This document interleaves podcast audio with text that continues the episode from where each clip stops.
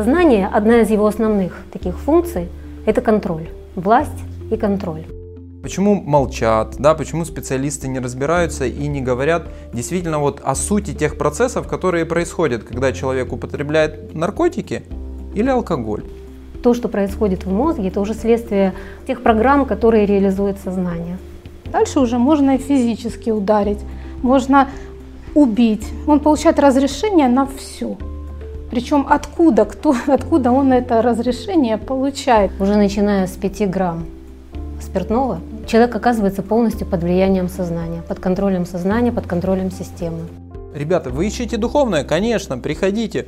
Вот таблетка, вот там стакан. И в этот момент человек открыт для влияния третьих сил.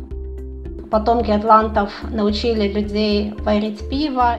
Людям очень много лжи говорят, люди начинают в это верить и воспринимать это естественно. Подают э, в суд на органы самоуправления на то, что их специально спаивают.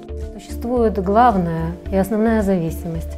Это зависимость от сознания. Чего боится больше всего система? А боится, по сути дела, одного. Боится, что общество протрезвеет. Причем речь идет о миллиардах людей –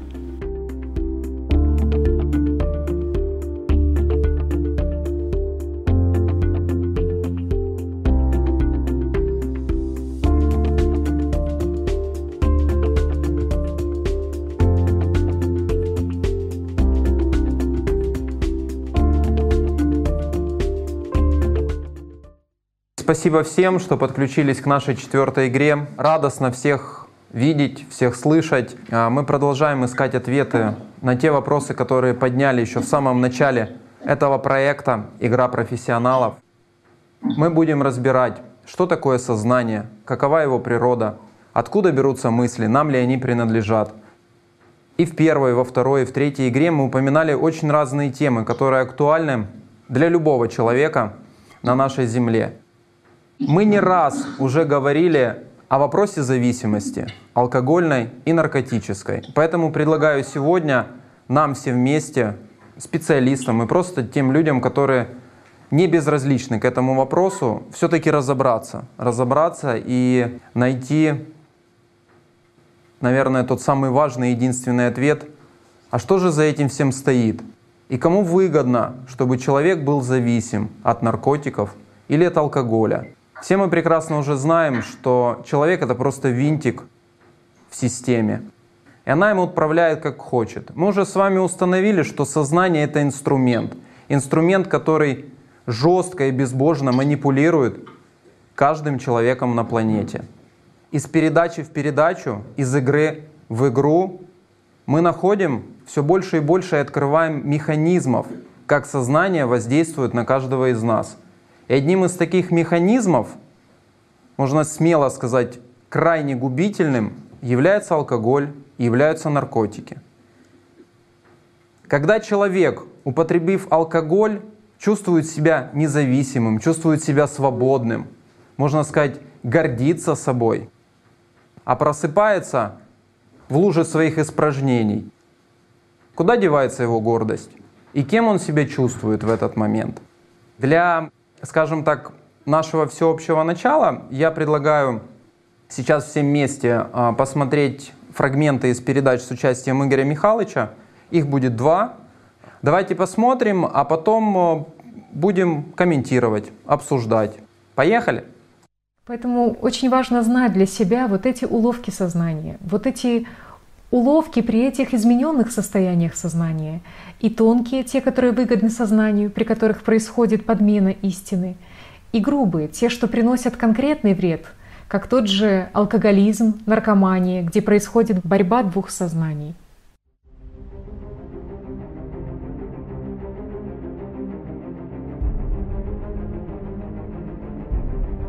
Опять-таки надо отметить алкоголизм, употребление наркотиков и все остальное. Ведь от кого это идет? Это идет от сознания. Причем вот эта навязанность алкоголизма, наркомания, оно происходит, как это не парадоксально, от первичного сознания.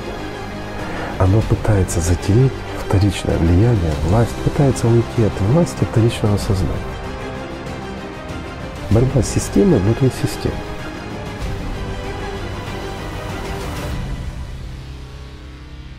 И вот здесь она испытывает, когда прослабевается под действием алкоголя или наркотиков активность вторичного сознания, то первично она начинает себя чувствовать героем, ну, опять-таки, мания величия, возвышения, все возможности. Ну, это сознание, банальное сознание примата. Он чувствует себя на вершине мира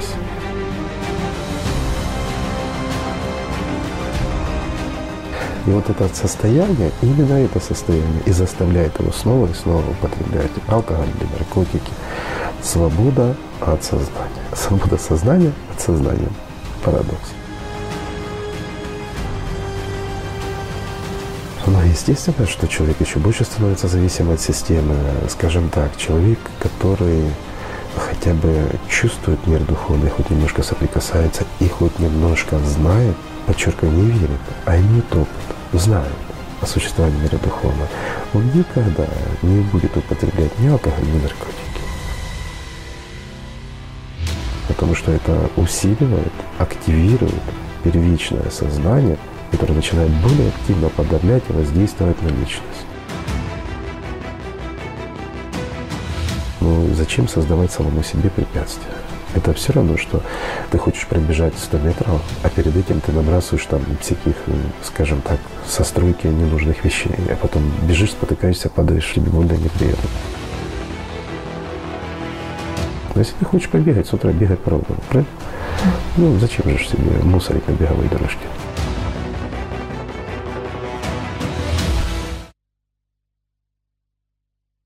Говорят, вот спасибо, доктор, вы меня спасли. Как я тебя спас? Ты заболел, я тебя вылечил, да? Вылечил ли я тебя, во-первых? Я тебе дал таблетку или поставил укол? Дальше это уже не моя проблема, как там химия сработала, твой организм. Я тебя спас. А чего я тебя спас? Ты что, не умрешь? Вот простой вопрос. Ну не сегодня, да, сегодня ты не умрешь, но завтра что ты умрешь, я же тебя не спас. Вот спасти себя человек должен сам. Понимаешь, это не может быть временным люди называют счастьем вот эту эмоцию, когда они что-то достигли, что-то они получили. Ну, шел и вот нашел 2 доллара валяется. Вот какое счастье, понимаешь, такой вот эмоциональный всплеск, нашел пару долларов. Ну, через время загрустил, потому что мало нашел.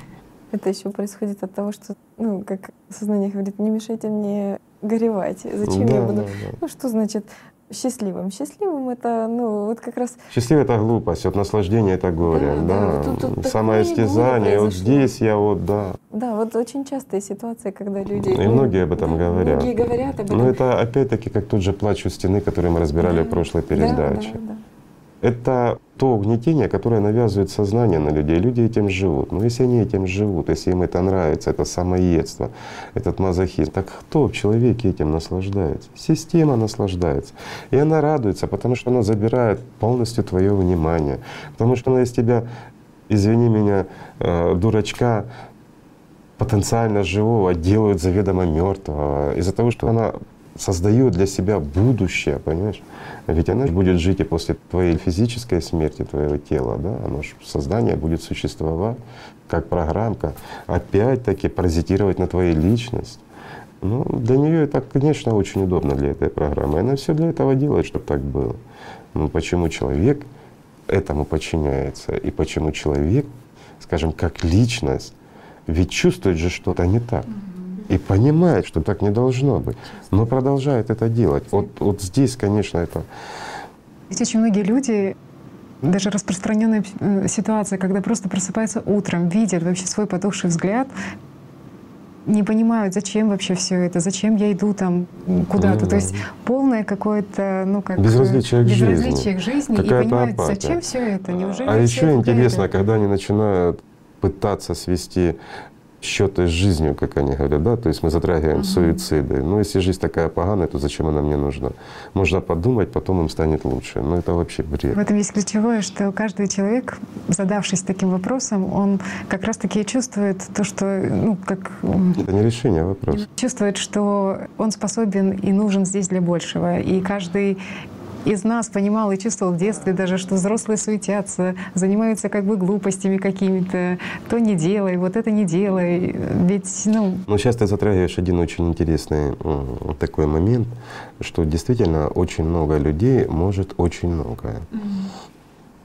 В действительности слаживаются определенные ситуации, и если человек скажем, не пойдет под диктовку системы направо, а свернет налево, к примеру говорю, то он может обрести скажем, то понимание, которое сделает его свободным. И став хотя бы немножко свободным, он может послужить миру духовному здесь, в этой трехмерности. И дать огромную свободу для других людей, понимаешь? Ну, система, чувствуя, понимая эти шажки или чувствуя силу его личности, пытается сразу его загрузить. Чувствуя внутренний потенциал, оно на него наваливает гораздо больше нагрузки, чем на другого. И человек тухнет, но продолжает всю жизнь чувствовать, что он может это сбросить. Ну это шелезорная нагрузка. Ну, часто эти люди ломаются, становятся алкоголиками, наркоманами, суицидниками и тому подобное. А когда-то они были потенциально духовно сильные.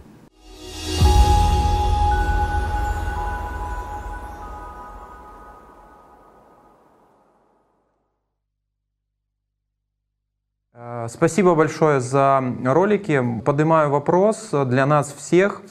В чем же суть? Да, в чем суть алкоголизма и наркомании? Ведь на сегодняшний день наука легко объясняет э, биологические, да, биохимические процессы, объясняет э, с точки зрения психологии, почему человек употребляет. На сегодняшний день точно так же существует очень много обществ, групп, которые поддерживаются и на уровне государства, и частные структуры, которые откровенно борются с этим э, явлением.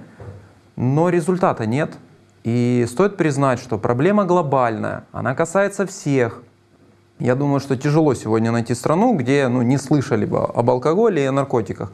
Поэтому наш вопрос, с которого, в общем-то, предлагаю начать, в чем суть и причина употребления алкоголя, и как он действительно влияет на человека. Играем в рамках нашей концепции, смело высказываем предположения и пользуемся своим профессиональным и личным опытом. Пожалуйста. Ну, тема алкоголя, алкоголизма, наркомании – она на самом деле действительно кажется одной из самых простых и ясных в психиатрии на сегодняшний день. И даже кажется достаточно понятной многим, ну, многим людям, большинству людей. Потому что такого количества информации, э, как об этом заболевании, ну, как считается, что это заболевание, да, наверное, есть мало информации о каком-то другом болезненном состоянии. То есть любой человек знает, насколько это скажем, явление разрушительное для любого человека, каким последствиям оно идет. Врачи могут знать это более глубоко. Если, например, обратиться к тем же там, медицинским словарям, э, с точки зрения биологии почитать, что это, это общедоступная информация, то все знают, что алкоголь — это яд, это наркотик. Это наркотик, который обладает э, парализующим действием на нервную систему. Это наркотик, это яд, который э, приводит к разрушению всего организма и полной деградации человека как человеческого существа. И это общеизвестная информация. Абсолютно любому человеку на таком уровне это понятно и известно. Каждый человек имеет массу наглядных примеров в своей жизни, в своем жизненном опыте, как это выглядит на самом деле — а, всем известно, чем заканчивается, скажем, это явление. Все знают о циррозе печени, одном из самых страшных и мучительных заболеваний. Это смертельный диагноз. Все знают, э, как нарастает онкология на фоне приема алкоголизма. Многие, по крайней мере, знают, что алкоголизм вызывает тромбообразование. А это то, что провоцирует такие состояния, как инфаркт, инсульт.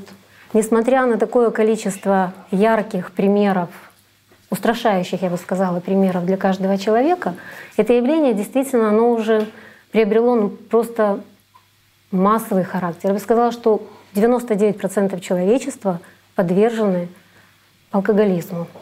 Если смотреть на алкоголизм не как на какие-то запойные состояния, и, скажем, такое состояние у людей, которые уже не контролируют этот процесс. Ну, например, за свою практику я не видела ни одного а, алкоголика, спившегося и дошедшего уже там до состояния алкогольных психозов и так далее, который бы не контролировал этот процесс. То есть у них у всех все под контролем? Всегда, всегда. Вот даже когда их привозят уже, привозят, у них все равно, как только он проснулся, у него все под контролем. Диана сейчас э, озвучила несколько таких вот интересных вещей. Во-первых, по поводу контроля. Да, интересно было бы, опять же, с точки зрения э, нашей гипотезы, изложенной в книгах Анастасии Новых, да, изложенных в передачах, вот даже в тех отрывках, которые мы сейчас э, слышали, так а кто же на самом деле кого контролирует?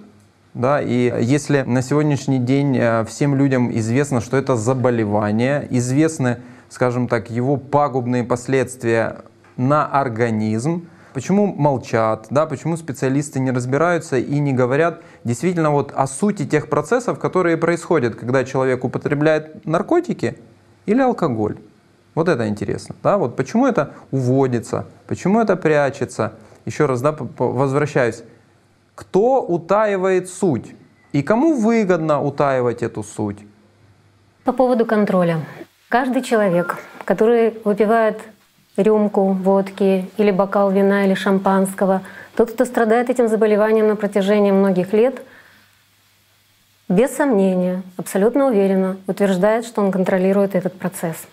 Но э, когда смотришь на это явление массового такого употребления яда, по сути, притом с радостью и весельем, на глазах у своих маленьких детей, когда видишь, как этот яд наливается рукой матери в рюмку своему ребенку уже совершеннолетнему, поэтому ему уже можно.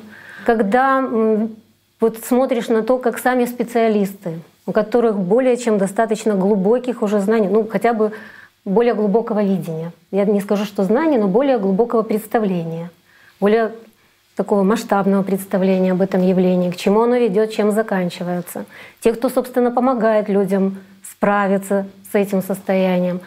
Но когда видишь, что даже специалисты употребляют этот яд, утверждая то же самое, но я же контролирую этот процесс, то э, в каком-то смысле даже недоумение возникает — что происходит с людьми. А, простые вопросы возникают. Где разумность? Что делает и за что отвечает тот интеллект, которым мы гордимся? Но элементарная разумность должна включиться, зная, что это вещество приводит к смерти, приводит к деградации, приводит к тому, что я становлюсь никому не нужным в обществе. Почему я не останавливаюсь? Я абсолютно спокойно, радостно употребляю этот яд. Да, хороший вопрос на самом деле? Почему? Да, вот где хотя бы элементарные инстинкты самосохранения? Где материнский инстинкт, когда все лучшее да, отдается ребенку, когда мать, она по природе своей признана защищает своего ребенка. Такое ощущение, что люди ну вот просто находятся под каким-то массовым гипнозом и абсолютно не отдают себе отчет в том, что они делают, зная о последствиях, зная суть процесса, они добровольно к этому приобщаются. И, как я говорила, на сегодняшний день ну, 98% наверное, населения планеты совершенно спокойно принимают яд как пищевой продукт. И все зависит от того, насколько пока еще с какой дозой согласился. Поэтому говорить о том, что этот процесс контролирует человек, тут надо задаться, кто в нем контролирует этот процесс. И с точки зрения нашей гипотезы мы говорили о том, что а, сознание, одна из его основных таких функций — это контроль, власть и контроль. И тогда становится понятно, кто контролирует этот процесс в человеке. И тут оно как бы честно об этом заявляет. Вот сознание действительно контролирует. Как бы при этих состояниях ты понимаешь, что контроль полностью в руках системы. Что-то стоит больше, кто-то управляет людьми управляет настолько, что они даже не осознают, я бы сказала, виртуозно управляют. Люди даже не осознают этого управления. В одной из передач Игорь Михайлович говорил, что дьявол, высший обман, да, которому он достиг, это в том, что он убедил всех людей, что его не существует. И вот, наверное, алкоголизм с наркоманией — это такая очень яркая демонстрация этого явления. Я бы хотела сначала просто рассказать о значении слова. Зависимость — это подчиненность другим, чужой воле, чужой власти и подверженность влиянию при отсутствии самостоятельности и свободы. И синоним этого слова — это неволя, например, рабство, кабала и регрессия. И там еще много разных других синонимов э, того же содержания. И происхождение, сама этимология слова происходит из, то есть за. То есть от слова висеть, корень вниз, то есть находиться в подвешенном состоянии или быть подвешенным, не иметь как бы под ногами какой-то опоры. То есть здесь тоже возникает вопрос, в чьей власти находится человек в этом состоянии, чья же это чужая воля. И в обществе рассматривается этот вопрос часто с точки зрения влияния алкоголя, наркотиков на именно на физическое тело и психику. Но очень мало людей рассматривают именно влияние алкоголя на духовное развитие человека. И именно причины, очень бы хотелось разобраться в причинах такого феномена, можно сказать, как зависимость, потому что его причины на самом деле наукой не изучены. Они считаются мультифакториальными, но на самом деле здесь причина, как бы, по моему мнению, она одна. Именно починить человека с помощью веществ, названных, то есть алкоголя и наркотиков, починить и сделать из него послушного раба и тем самым как бы забрать или дать ему иллюзию, взамен забрать его жизнь. Здесь можно отметить несколько аспектов. Во-первых, э, возникает понимание, что несмотря на все те исследования, которые ведутся официальной медицине, в официальных научных кругах, несмотря на то, что действительно пришли к пониманию, что алкоголизм и наркомания — это суть одно — и нашли, выделили вещества, которые формируются в организме, в первую очередь в головном мозге, при приеме и алкоголя, и наркотических веществ. Это тетрагидроизохинолин, который в дальнейшем потом и не выводится из организма. Это вещество, оно как бы замещает естественные медиаторы, заставляет работать головной мозг именно в поисках вот этого вещества. То есть оно с большим удовольствием воспринимается рецепторами головного мозга, чем свои естественные вещи. Несмотря на то, что уже известно, каким образом работают ферменты, какие изменения биохимические происходят, какая происходит губительная картина в, головном мозге, как наступают участки некроза в деградации. Все это известно, но тем не менее, несмотря на это, до сих пор нет ответа. В чем же причина зависимости – и что с ней делать. Потому что даже на современном уровне фармацевтики и психологии процент излеченных достаточно низок. То есть он не превышает 2-5 лучшим процентов. И несмотря на то, что по данным исследований первые изменения в организме после приема алкоголя или наркотиков начинают нивелироваться уже в течение 10-20 дней – а восстановление биохимии происходит через 10-8 месяцев. Несмотря на это, тяга к алкоголю не исчезает. И те изменения, которые в дальнейшем происходят с личностью, тоже не нивелируются. То есть какие-то происходят глубинные изменения, которые нельзя объяснить с точки зрения физиологии, с точки зрения биохимии. И здесь как раз на этот вопрос э, дает хорошо ответ и понимание всей ситуации – если посмотреть на процессы с точки зрения исконных знаний, которые говорят о двойственности человека, о наличии первичного, вторичного сознания, о том, кто должен доминировать в человеке. И приходит понимание, что действительно самые глубинные истинные причины происходящего заключаются в том, что кто-то хочет нами манипулировать и хочет нас контролировать. Причем эти контроли манипуляции, они имеют конкретные цели. Это конкретные цели не уничтожение просто человечества или уничтожение конкретных людей, а максимальное вовлечение в этот процесс большого количества людей с целью максимального получения к данной проблеме внимания и максимального получения эмоциональных переживаний на фоне приема этих препаратов. Причем это касается не только тех людей, которые сами потребляют, а также их и ближнего окружения, дети, родственники, огромные массы медиков, социальных работников, вовлекается огромное количество людей, можно сказать, что практически все человечество а, озадачено этими проблемами. То есть это достаточно серьезная проблема, которую решать достаточно трудно и непросто. И вот если посмотреть на самую-самую первую стадию опьянения, э, причем не алкоголика, а просто человека, который, э, ну, как говорится, культурно употребляет.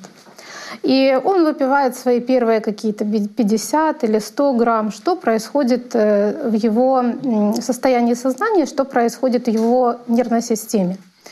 А в этот момент первое, что происходит, это возникает ощущение, что все на самом деле, вот я на самом деле лучше, я на самом деле круче, у меня, э, вот то, что Диана говорила, все под контролем.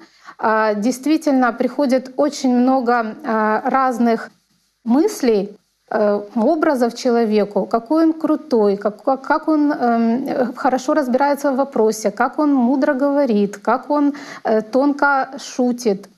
Но все это, конечно же, не так. То есть вот это вот ощущение, зацикленность на себе, я, я, я, как я выгляжу, как э, на меня реагируют, как ко мне относятся, как меня воспринимают, ну, восхищаются ли мной. И человек в этом состоянии, он четко видит, что да, такие восхищаются. То есть на него смотрят восторженными глазами, люди смеются, непонятно, правда, от чего, но в этот момент идет какой-то такой своеобразный монтаж. То есть человеку кажется, что он крут. То есть он, э, вот его сознание работает в этом режиме. Естественно, что вот этот подъем, эйфория, это так и называется, первая стадия, она эйфорическая или стадия возбуждения. И появляется ложь, просто вранье. То есть человеку становится, первое, что становится легко, это обманывать и, э, или приукрашивать, или не договаривать, или преувеличивать. Это как раз нравственная э, составляющая человека. То есть как только включается вот этот уход в иллюзию о себе и эм, ну, обман, по сути дела. Тут переступается вот эта вот э, нравственная грань. То есть человек переступает через совесть, через стыд и уходит в иллюзию, в обман и в самообман.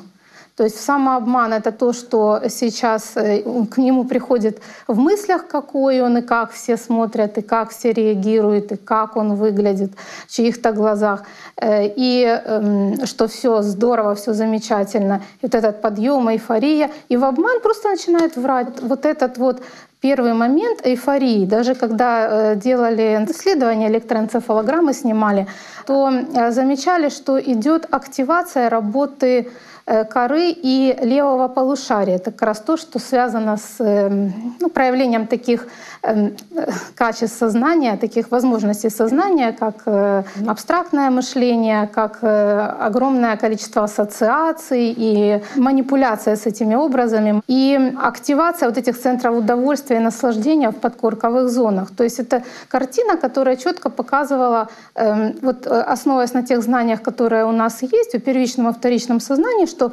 происходит активация вторичного сознания. Это вот первые 20-30 минут. А потом вся эта картина резко меняется. То есть идет как раз активность правого полушария, негативные эмоции, Эйфория сменяется дисфорией, агрессией, злостью, э, вспыльчивостью, то есть вот, лобильностью эмоций. Но откуда эти все эмоции и дисфории берутся? Э, это э, приходят совсем другие мысли к человеку. То есть приходят какие-то негативные воспоминания. И тут все, у него уже меняется реальность. То есть то, в тот, тогда ему казалось, что он крут и все очень классно, а тут ему уже кажется, он, он уже видит в своих собеседниках неуважение к себе или э, начинает вспоминать какие-то события, которые у него происходили, негативные, делятся, они друг с другом делятся э, и могут еще больше усиливать вот этот негатив. Потом э, вспыльчивость. Ему кажется, что кто-то не так отреагировал, не той интонации сказал, и даже на абсолютно нейтральные какие-то фразы у человека опять происходит этот монтаж, опять формируется эта иллюзия, и складывается картина, что его оскорбляют, его унижают, то есть идет вот такая интерпретация. А учитывая, что объективность уже отсутствует, и это мы видим на электроэнцефалограмме, что идет снижение возможностей критического э, мышления. То есть это подтверждается данными энцефалограммы, а, а в мозге это следы. То есть мы видим э, следы э, следствия работы сознания.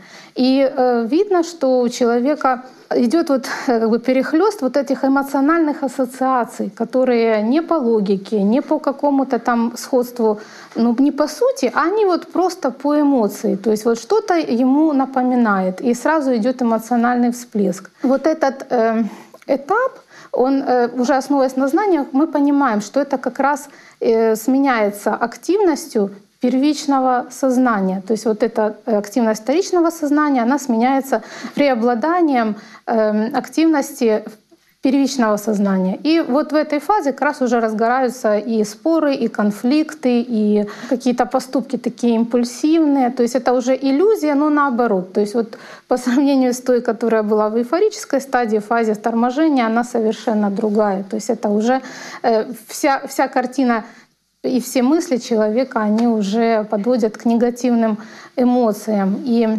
здесь Вопрос задавали, что же происходит, кто влияет и кто контролирует. И на первой, и на второй стадии человеку кажется, что он все держит под контролем. Но тогда почему он увеличивает количество выпитого в этот момент, хотя собирался выпить совсем другое количество спиртного? Тогда почему происходит такой откровенный самообман? То есть ну, человек просто эм, видит не то, что есть, а то, что ему хочется видеть. То есть выдает желаемое за действительное.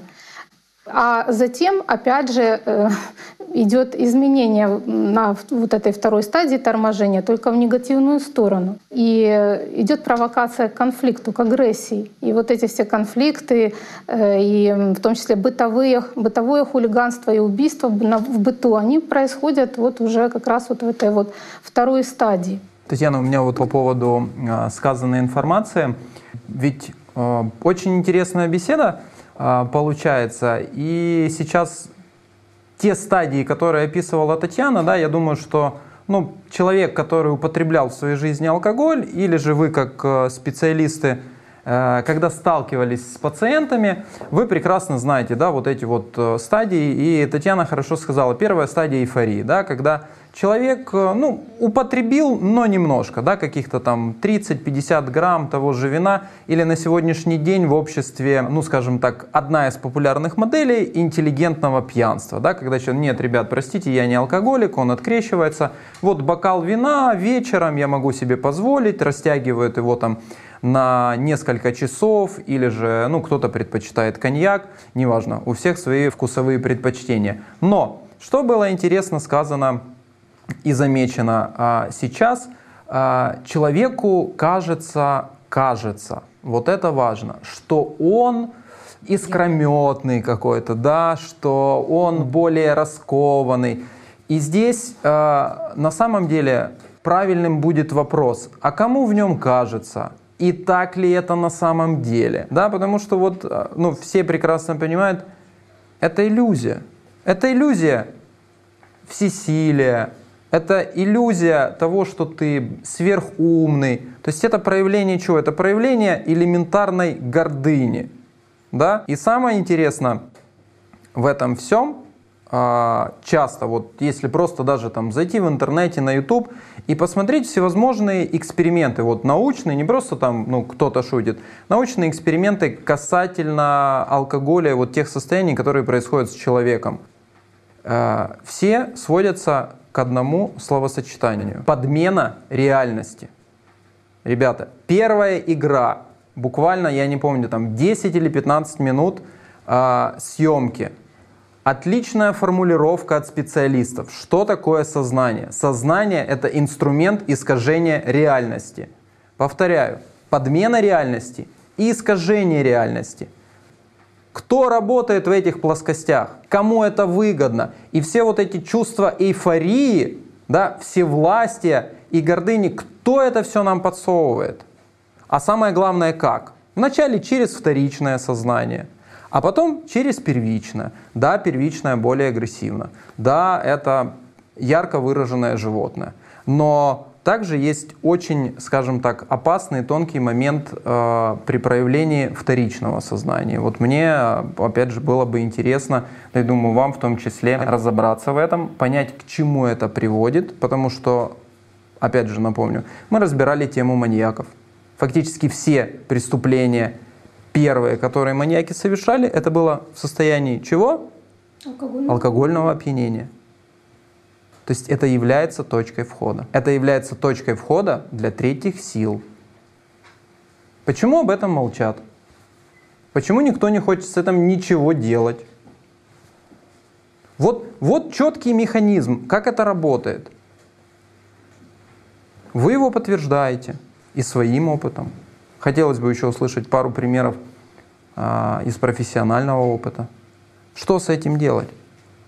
Кто за этим стоит в итоге? Интересное исследование проводилось Московским научно-исследовательским институтом психиатрии в 2014 году. Они изучали женщин в возрасте от 20 до 60 лет, которые, у которых был диагноз синдром зависимости от алкоголя. И это обследование проводилось уже после купирования алкогольного синдрома. Было несколько тестов. В результате описывается, что выявляется общая стойкая тенденция и даются характеристики, если интересно, я могу потом их озвучить, это чисто характеристики первичного сознания. Но что самое интересное в этом описании было, пациентки в основном полагают, что происходящее с ними события являются результатом действия внешних сил.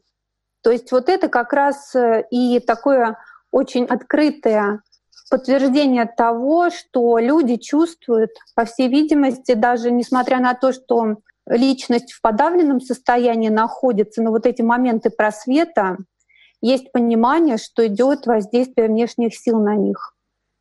А если посмотреть на статистические данные, то здесь стоит задуматься о том, что происходит. Потому что то, что мы видим, это сухие цифры, и их девать некуда. Они говорят о многом. Если посмотреть на количество насильственных убийств, только по данным России – это больше 60% насильственных убийств совершается людьми, находящимися в алкогольном опьянении. Умышленные тяжкие телесные повреждения тоже примерно столько же, как и других э, противоправных действий. Если говорить о банальном хулиганстве, то это 80%, даже более, совершается именно людьми, находящимися в нетрезвом состоянии. Но тут еще обратить нужно внимание еще одну такую интересную вещь. Да, понятно, человек растормозился, он стал подконтрольным первичному агрессивному сознанию, и он совершает какие-то противоправные действия. Но здесь еще и другая сторона медали. Это количество людей, которые получают травмы и попадают в эти ситуации. И там тоже картина нелицеприятная. Примерно в два с половиной раза чаще люди, находясь в опьянении, попадают именно под действие криминальных каких-то групп или под э, действие конкретного человека, даже находящегося в трезвом состоянии. А если посмотреть статистику ДТП, дорожно-транспортных происшествий, то тут ситуация тоже достаточно удручающая. Если посчитать, то в России каждые два часа погибает человек в результате ДТП, совершенных пьяным водителям. Если посмотреть на мировую статистику в итоге, если посмотреть на статистику, которая говорит о том, сколько людей гибнет, то непосредственно от самого алкоголя, то есть от, самой, от самого заболевания, от алкоголизма и наркомании вместе взятых, погибает только от болезни. Более 4 миллионов человек. Это два города Новосибирска ежегодно. А если сплюсовать эти данные еще с теми потерями, которые происходят в результате всевозможных противоправных действий, то получается картина, что ежегодно погибает, именно погибает в результате действия алкоголя более 5,5 миллиона человек. Это колоссальные цифры. Если при этом посчитать, сколько людей погибает в результате военных действий, то за 15 допустим, год эта цифра не превышает 160 тысяч человек. То есть это колоссальные цифры, это в разы больше, чем то, что происходит. А если учесть еще, сколько людей травмируется, не погибая, это примерно еще в 8 раз больше. Действительно, а цифры и математика — это точная наука, против которой не поспоришь. И спасибо за такое хорошее сравнение — да, вот ведение военных действий и статистических данных по поводу того, сколько людей э, умирает э, от алкоголя, скажем так. Э, я просто напомню для, возможно, тех, кто сегодня первый раз участвует в нашей игре, предыдущих играх мы разбирали вопросы суицида, и мы также поднимали материалы, связанные со статистикой. Каждый третий суицид был совершен э, в состоянии алкогольного опьянения. Еще раз, да, вот напомню, э, опять же, Жень, спасибо за, за данные предоставленные. Да, несложно сопоставить э, то, что алкоголь является определенной точкой входа, да, и вот опять мы возвращаемся к вопросу, а кто тогда входит и кто тогда контролирует? Да, Диана уже начала говорить, Евгений а, ее поддержал. И опять же я возвращаюсь к тем роликам, которые мы посмотрели. Нам наглядно, схематически объяснили, что происходит в конструкции человека, кто выходит на первый план, да, чем это в итоге чревато. В цифрах мы тоже только что это все услышали. И теперь становится а, еще более интересным ответить на вопрос, так зачем это все делается? И самое интересное, кем? В Советском Союзе был такой государственный стандарт 18372, где прямым текстом говорится, что этиловый спирт относится к сильнодействующим наркотикам, вызывающим сначала возбуждение, а затем паралич нервной системы. Э, со временем э, слова, вызывающие паралич нервной системы и сильнодействующий наркотик убрали, вот, и кому это выгодно? А выгодно это как раз-таки системе животного разума, что распространяя это в обществе, ведь увеличивается количество ДТП, в котором участвуют не только люди, принимавшие алкоголь, но также которые не принимали, то есть другие участники ДТП. В этом можно и проследить заинтересованность системы, что сделать как можно больше субличностей, которые будут потом эту систему животного разума питать. Я вот хотела тоже попытаться ответить на вопрос, э, кому все это выгодно и кто за этим стоит, вот исходя из своего профессионального опыта. Мы говорили вот о разных дозах, и очень часто приходится сталкиваться, когда подростки употребляют слабоалкогольные энергетические напитки. И что мы здесь видим? То есть также происходит абсолютный контроль со стороны сознания появляются мысли, что я все могу, я великий. Но смотрите, как мы разбирали в прошлых передачах, если появились такие мысли, почему, например, группа подростков не идет и не колет, ну, образно говоря, дрова бабушки, да, почему они не учат уроки, почему они э, с этими мыслями лезут на крыши домов. Получается, что за всем этим опять же стоят те же разрушающие мысли от сознания, о которых мы постоянно говорим. Э, следующее, вот я разбираю эту ситуацию, и что получается? На крышах домов они висят, э, орут, кидают эти же бутылки, веселятся, им все просто замечательно. Потом, когда мы разбираем эту ситуацию с ними, вот здесь э, можно заметить проявление двойственности, о чем мы тоже постоянно говорим.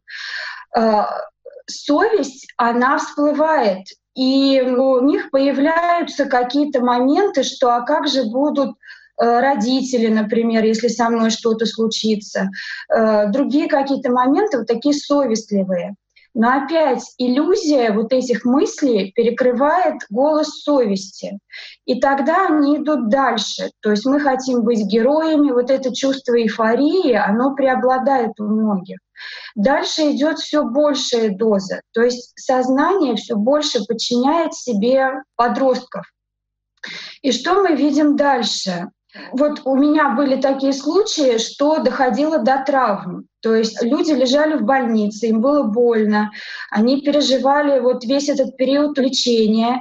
И когда они поправлялись, э, очень редко кто прекращал. То есть они все равно шли за теми же слабоалкогольными напитками и все равно хотели быть теми же героями. И вопрос опять, кому тогда это выгодно, если это идет вот прямо на границе жизни и смерти? Разве человек сам заинтересован э, вот в смерти даже своего физического тела, которое вот ему понятно?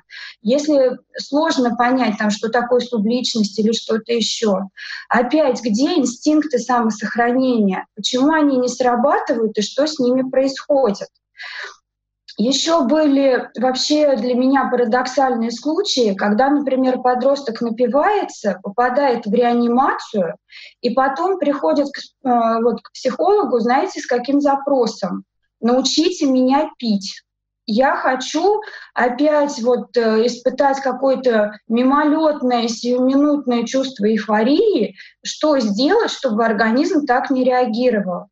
И опять встает вопрос, а кому это нужно? Неужели это нужно человеку вот такой ценой?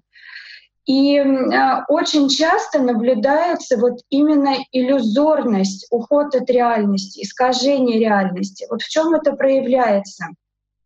Например, очень часто также берут те же слабоалкогольные напитки э, и снимают, ну, как бы стресс, да, усталость. Но ведь усталость-то не уходит, она просто перекрывается вот этой иллюзией, что все, я теперь могу, у меня крылья выросли. Но э, сама усталость и э, возможности тела, они также ограничены. Но подростки этого не видят. И из-за этого происходит очень много несчастных случаев. И еще вот что поразительно, то, что официальная статистика не всегда показывает вот эту картину, потому что под видом несчастных случаев очень часто именно вот э, употребление алкоголя и в благополучных семьях, и в других ситуациях. И просто как бы выкупаются какие-то заключения, чтобы вот скрыть вот эту ситуацию.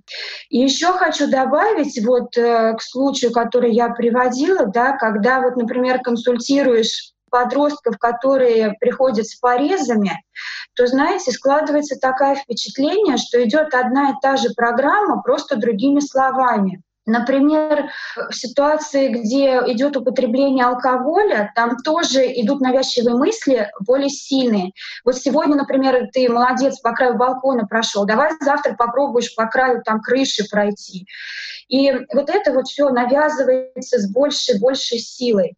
Когда приходит человек э, с порезами, у него происходит то же самое. А, вот, например, девочка по недавний случай, да, она режет руки, и она говорит, я сама не понимаю, если первые разы я боялась порезать вену, мне было больно уже после первых порезов, то теперь мне хочется все больше, больше, и я получаю от этого наслаждение.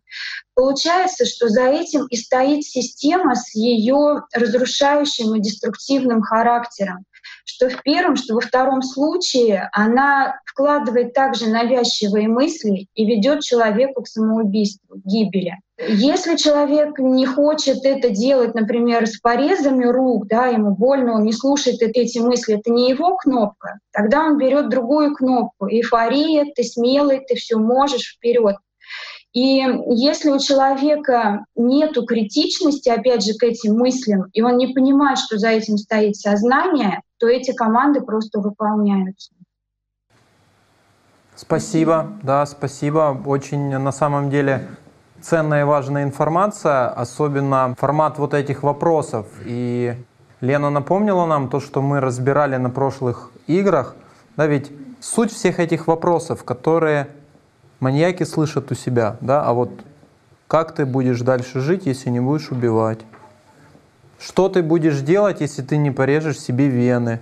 Как ты будешь жить, да, если ты не будешь пить? Это все одна и та же суть. Это явное проявление системы. Также важно понимать, что когда мы разбирали вопрос воздействия третьих сил, даже тех же кондуков, у человека просто даже нет возможности им противостоять. Но когда человек употребляет алкоголь, у него даже нет желания им противостоять. А вот благодаря знаниям, на основе которых мы сейчас и рассматриваем все эти состояния, становится как бы легко понятно, почему сознание — это инструмент искажения реальности. Мы уже на разных ситуациях, сейчас мы рассматриваем алкоголизм, очевидно становится, что сознание агрессивно по отношению к личности что оно ну, абсолютно ну, ни перед чем не останавливается, чтобы получить что? Внимание личности и манипулировать ею в своих целях. И почему сознание — это инструмент искажения реальности? Личность воспринимает трехмерность только через те картинки, через те образы, через ту информацию, которую ей дает первичное сознание. Поэтому э, осознание Если оно агрессивно по отношению к личности, то оно, никак, оно заинтересовано давать ей информацию только так, как ему выгодно — для того, чтобы получить ее внимание, абсолютно не считаясь ни с чем, вот, ну буквально не считаясь ни с чем. Оно не считается ни с телом, оно готово там, подвести его к самоубийству, к любым разрушительным состояниям. Поэтому говорить о том, что личность получает чистую информацию через сознание, ну об этом вообще уже даже говорить ну, нелепо, странно даже. А точка входа, да, это вы точно заметили, потому что и маньяки, и убийцы, они описывали этот момент. Не на стадии сильного опьянения происходит э, совершение ими вот этих преступлений, а как раз вот эта первая рюмка водки или там какое-то не такое уж большое количество вина. И как раз на той фазе, вот Татьяна как раз объяснила, когда активно вторичное сознание. Ведь первичное, оно по сути отвечает за инстинкты, инстинкты тела, и эмоции. И по идее оно должно было бы остановить на уровне вот животные, они же не доводят себя до таких саморазрушительных состояний. Но вот это особенность человеческого сознания. Вторичное сознание в этот момент э, как бы бросает картинки вот этому ребенку, вот этот интеллект, да, он соблазняет его и вкладывает ему, ну как бы ориентирует его на э, чувство значимости. И получается вот как бы доминация над доминацией, да, оно начинает им управлять инстинкты извращаются. Вот эти инстинкты самосохранения вот таким образом, они подменяются и извращаются. И поэтому основным для первичного э, сознания становится вот центральным таким подтверждение этой чувства значимости. И предложение идет следующее от сознания. Вот тоже интересно. Каждый знает, как ему от этого плохо. Но не идут мысли о том, остановись, ты можешь с этим справиться, тебе было так плохо, ты уже попал в больницу, там получил какие-то травмы, ты заболеешь еще сильнее. Не бывает таких мыслей. Всегда говорит, выпей еще. Ну, вот обычно идет такая, выпей еще, тебе станет легче. Одинаковые мысли пересказывают вот все люди, которые, да. А итог еще большее управление сознанием над человеком. И вот можно добавить, что все начинается с зацикленности на себе, кто как на меня смотрит, как со мной разговаривает и как кто ко мне относится. То есть это такое вот настроение параноика, я бы сказала. То есть вот э, все, весь монтаж вот этот, вот эта вся иллюзия, она выстраивается под это. То есть как на меня реагируют, что, э, каким, какой интонацией, как и что кто сказал, как я выгляжу, как, я, э, как меня воспринимают. То есть вот эта вот зацикленность на «я», на эго. И э, вот это первый показатель того, что э, человек сейчас, в данный момент, пусть это 50, пусть это 100 грамм, но он уже переступил определенную черту. То есть сейчас в нем проявляется эгоизм и никак не там, э, высшая духовная составляющая. То есть вот это как раз показатель, что э, где здесь личность, где настоящая, где человеческая вообще в этом человеке. То есть нравственность, она не проявляется в человеке даже слегка выпившем. И дальше переступается это все еще больше. На второй стадии это уже агрессия. Это уже как раз агрессия, в которой да, вход, влияние на, на вот этом чувстве все, все силе, все могущества и крути, и произошел, э, ну скажем так, включение этих третьих сил, потому что человек тут максимально открыт. Он в этой эйфории, он весь полностью он, э, ну, доступен, он уязвим, он вот в этом состоянии еще это идет э, град э, картинок, образов. И вот в этих мыслях, в этих образах, в этих картинках может прийти любая программа, может произойти любое подключение. Человек это не отслеживает вообще, он полностью в иллюзии в данный момент находится и упивается этой иллюзией собственной силы. А уже вот когда следующая переступается возможность ударить, нет, сначала оскорбить, унизить за то, что мне не так сказали, не так ответили, не так посмотрели, не той интонацией. То есть идут нецензурная брань, идет дальше переступание этих всех нравственных принципов и норм. То есть уже как бы разворачивается это вот в такое уже животное инстинктивное поведение. А дальше уже можно и физически ударить, можно убить, можно... Э, то есть у человека, он получает разрешение на все. Причем откуда, кто, откуда он это разрешение получает, если до этого он даже вот вне спиртного, вне э, этих 100 грамм, 50 грамм там и дальше, сколько он выпил, у него он даже помыслить не мог, что такое может произойти. Или даже если к нему такие мысли и приходили, то он от них отмахивался, как от назойливых мух, и даже не допускал разворота подобных фантазий. А тут вдруг он э, может э, вот э, так агрессивно себя вести. И, кстати говоря, вот тоже, когда читаешь вот эти классификации, кто больше всего алкоголизмом страдает, вот кто уязвим, кто к этому подвержен. И там начинают психопатов разных перечислять, и слабоумие и так далее. А на самом деле это неправда, это не соответствует реальности. И люди бывают, спиваются и интеллигентные, и мы тоже уже рассматривали маньяков, что там тоже люди из разных семей, полных и неполных. Да? То есть тут та же ситуация. Мы то же самое видим, что алкогольной и наркотической зависимостью страдают э, люди из разных семей с разным складом характера, абсолютно с разным уровнем, э, ну, скажем так, функционирования сознания, там, э, то есть и абсолютно психически, как говорится, здоровые люди до этого, которые были. То есть вот эта психопатизация, то есть потеря, утрата э, человечности, человеческого в человеке, она происходит в процессе. Это уже под влиянием вещества происходит. Хорошо. Кстати, очень интересный э, такой момент, да, когда вот мы разбирали тему маньяков, э, и сейчас вот Татьяна озвучивала, что в состоянии алкогольного опьянения человеку сложнее отказываться от тех мыслей, которые ему приходят – естественно, можно смело предположить, что алкоголь является своеобразным, скажем так, средством прослабления да, защиты. То есть можно смело говорить, это средство манипуляции человеком. Да, исходя из этого, я бы вот сейчас бы легко дополнил Женину статистику, потому что если взять там все данные Министерств здравоохранения мировых, большинство, да, вот там преступлений, а, совершенных в состоянии алкогольного опьянения, прямо пропорционально где-то с 60-х годов начали расти вот с тем, когда чаще начал продаваться алкоголь. Еще, а, что самое интересное, вот а, тоже Евгений привел очень хорошую информацию и пример. Ведь это действительно оружие. Это оружие против воли. Так вот, если алкоголь прослабляет ну, назовем это так, защиту, то чья воля начинает проводиться, то что в итоге происходит. А ведь тот, кто стоит за популяризацией алкоголя, я сейчас не говорю конкретно о людях, да, я говорю конкретно о системе и ее явных проявлениях. Ему выгодно, намного более выгодно подсадить человека на употребление алкоголя и наркотиков, да, чем просто начать какой-то откровенный военный конфликт. А, берем колонизацию Америки. Что с индейцами сейчас происходит?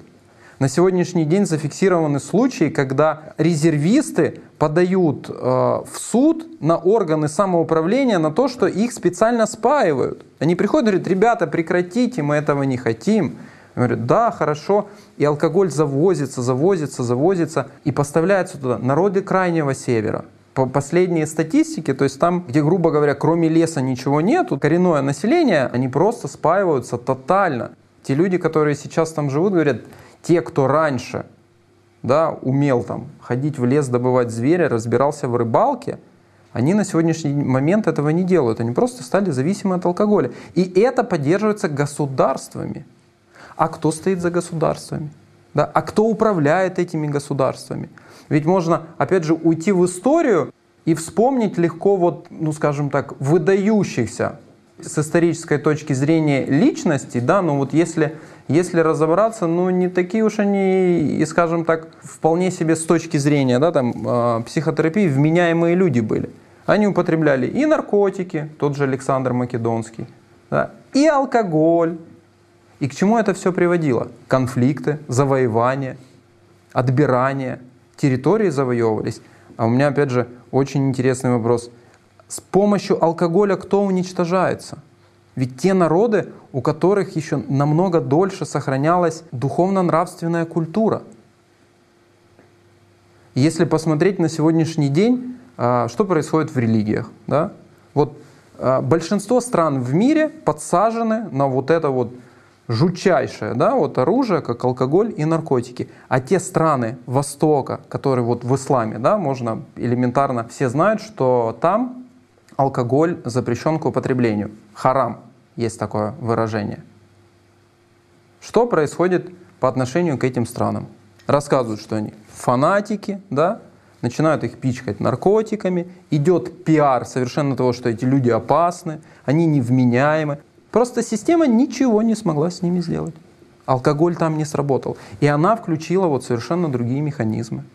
Да, вот там, где алкоголь зашел, там, где он начал работать, там, где он привел к порабощению человека, начинают, ну вот, просто-напросто происходить те вещи, которые мы видим. Суицид, маньяки, убийства, агрессия, драки, ограбления. Это нормальное общество? Скажите мне. Почему нам, да, вот тем людям, которые живут в обществе, диктуют, скажем так, обязаны диктовать вот те условия, в которых мы хотим жить, нам навязывается совершенно другое. И кто в нас с этим соглашается? Да, и почему специалисты очень многих областей ну, просто не обращают на это внимания, а и идут и действуют под дудку. Для них нормально сказать, что да, ну 50 грамм вина или 50 грамм более крепкого напитка – это полезно для здоровья. Я правильно понимаю? Да. Да, в медицине это ведь принято? Для здоровья Есть врача такое. в том числе. А, и для здоровья врача. Ну, наверное, чтобы на одной волне были. Мы говорим, разделяем алкоголь и наркотики. Алкоголь – это тот же самый наркотик, и воздействие его на организм, оно такое же по своей сути, как и наркотических веществ, но де действует через воздействие на опиоидные рецепторы. И просто в обществе ну, такое понимание, э, то есть люди реализуют программу, когда они выпивают даже небольшие дозы и считают, что это полезно для здоровья, ничего в этом нету, они реализуют программу, вот эту вот навязанную систему, которая им заложено было с детства. Также эта программа была заложена их родителям, и если вот смотреть в историю, то все еще упоминание об алкоголе и опиум пошло еще с Месопотамии. То есть те цивилизации, которые там жили, там э, очень хорошо они описаны в фильме «Атлантида», который вышел на «АЛЛАТРА ТВ». Но уже там было употребление опиума и алкоголя. В Вавилоне потомки атлантов научили людей варить пиво, и рецепты пива были даже на клинописных табличках. Также употреблялся очень широко опиум, и даже потом это все распространилось и в Рим, и в Элладу, в Древнюю Грецию. И Головки мака были даже символами многих богов. Они изображались с букетами мака или с головками сонного мака. Например, таких богов, как бог сна, бог смерти, Афродиты, Аполлона, Диметриуса, Плутона. И также многие боги изображались с кубками вина, ну, боги и правители в том числе. И даже был бог виноделия Дионис, то есть это навязывание вот этой программы, то есть то, что разрешено богам, то и можно людям. То есть это как вот пример вот этого навязывания через правителей и богов или башков, оно показывает, как вот это вот распространение наркотических веществ, еще если смотреть 8 тысяч лет до нашей эры, как оно начиналось и закладывалось, и Теперешние же люди, которые употребляют алкоголь, любые наркотические вещества, они просто жертвы жертв. У них, к сожалению, отсутствует понимание, что нету таких понятий, как злоупотребление алкоголя, что любое употребление — это уже есть, по сути, зло.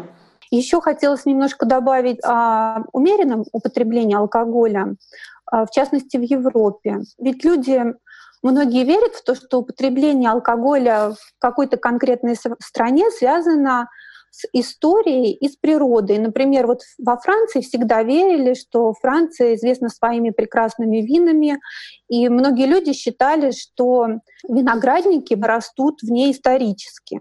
На самом деле мало кто знает, что во Францию виноградники были завезены римлянами в период Римской империи. До этого никаких вин во Франции не было. А как мы знаем вот из фильма «Атлантида», мы понимаем, что Рим и Римская империя — это наследие Вавилона, по сути, шумеро-акадской цивилизации. То есть э, именно после этого, когда были во Францию и вообще на территории Европы заведены виноградники, виноделие стало развиваться, и опять же где? Прежде всего в монастырях. То есть э, до сих пор самые известные, например, французские марки вин, это те марки, которые стали изначально производиться при монастырях. То есть э, вот такие небольшие исторические факты а, показывают то, что а, людям очень много лжи говорят, люди начинают в это верить и воспринимать это естественно. А если вот более широко смотреть и а, в том числе использовать все материалы, всю информацию, которая есть, то приходит понимание, как навязываются те или иные шаблоны поведения.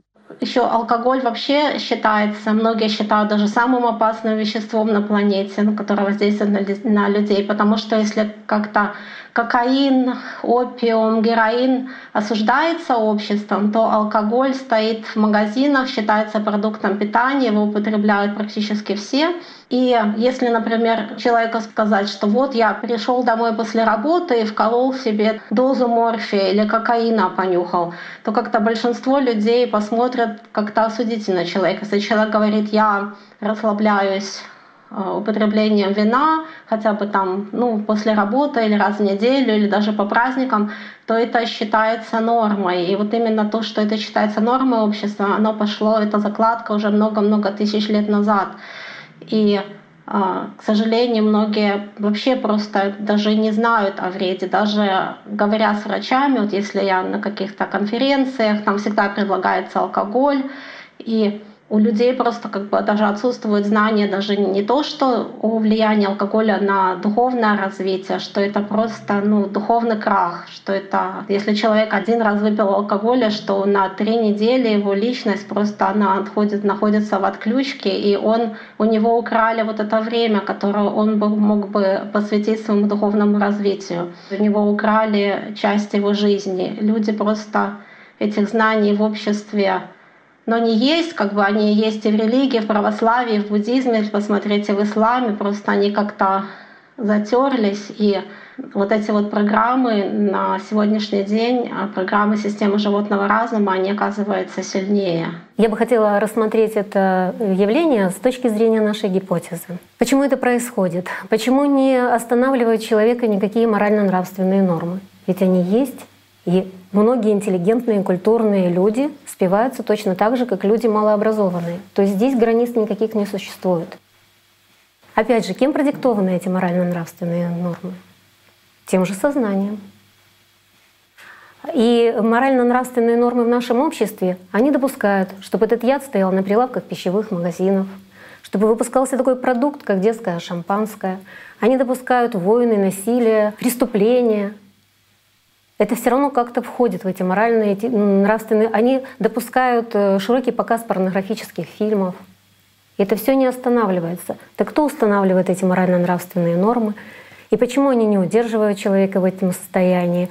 И вот э, возникает такое ощущение, что просто нет того главного, человек просто утерял, в принципе, то главное, что способно противостоять вообще этому массовому истреблению людей. Вот лично мне это стало понятно после того, как я прочла книги и пересмотрела передачи с Игорем Михайловичем. Потому что это вернуло знание о том, что, кем на самом деле является человек. Вот если человек рассматривает себя как тело и сознание, тогда он действительно не может противостоять этому процессу. Он абсолютно управляем, он уверен в том, что то, что с ним происходит, по-другому быть не может.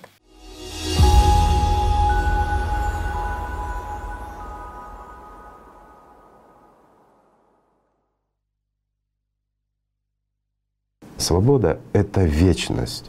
Свобода — это свобода от диктовки трехмерности, от материи. Свобода от диктатуры зверя внутри тебя прежде всего. Вот это и есть свобода. И люди, слава Богу, это чувствуют. Но есть и другое понимание свободы. Свобода, которая диктуется зверем. Для него власть — это свобода. Чем большей властью он обладает, тем большей степенью свободы он располагает. Но это так считает система не система даже, так считает зверь внутри нас, то есть наша звериная часть, да, материальная со своим сознанием и со всем остальным.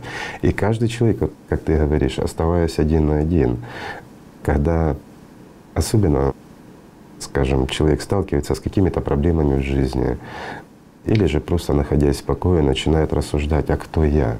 Кто человек на самом деле? И когда он задумывается о себе, зачем он здесь, то вот здесь возникает у него даже внутренний диссонанс. И чаще всего, если человек соприкасается с чем-то духовным внутри себя, светлым, то он начинает испытывать страх. А страх, чей он испытывает? Страх как раз исходящий от сознания. Вот кто не пускает человека к истинной свободе? И почему он его не видит? А потому что это и является частью самого человека. Мы уже рассказывали по этому поводу и не раз. Ведь наше сознание — это не что иное, как то, что стоит перед нашей личностью. Но человек, он и есть, и ангел, и зверь. Вопрос лишь в том, кто доминирует и что останется после короткого промежутка, что мы называем жизнь. Ангел или зверь? Мертвое или живое?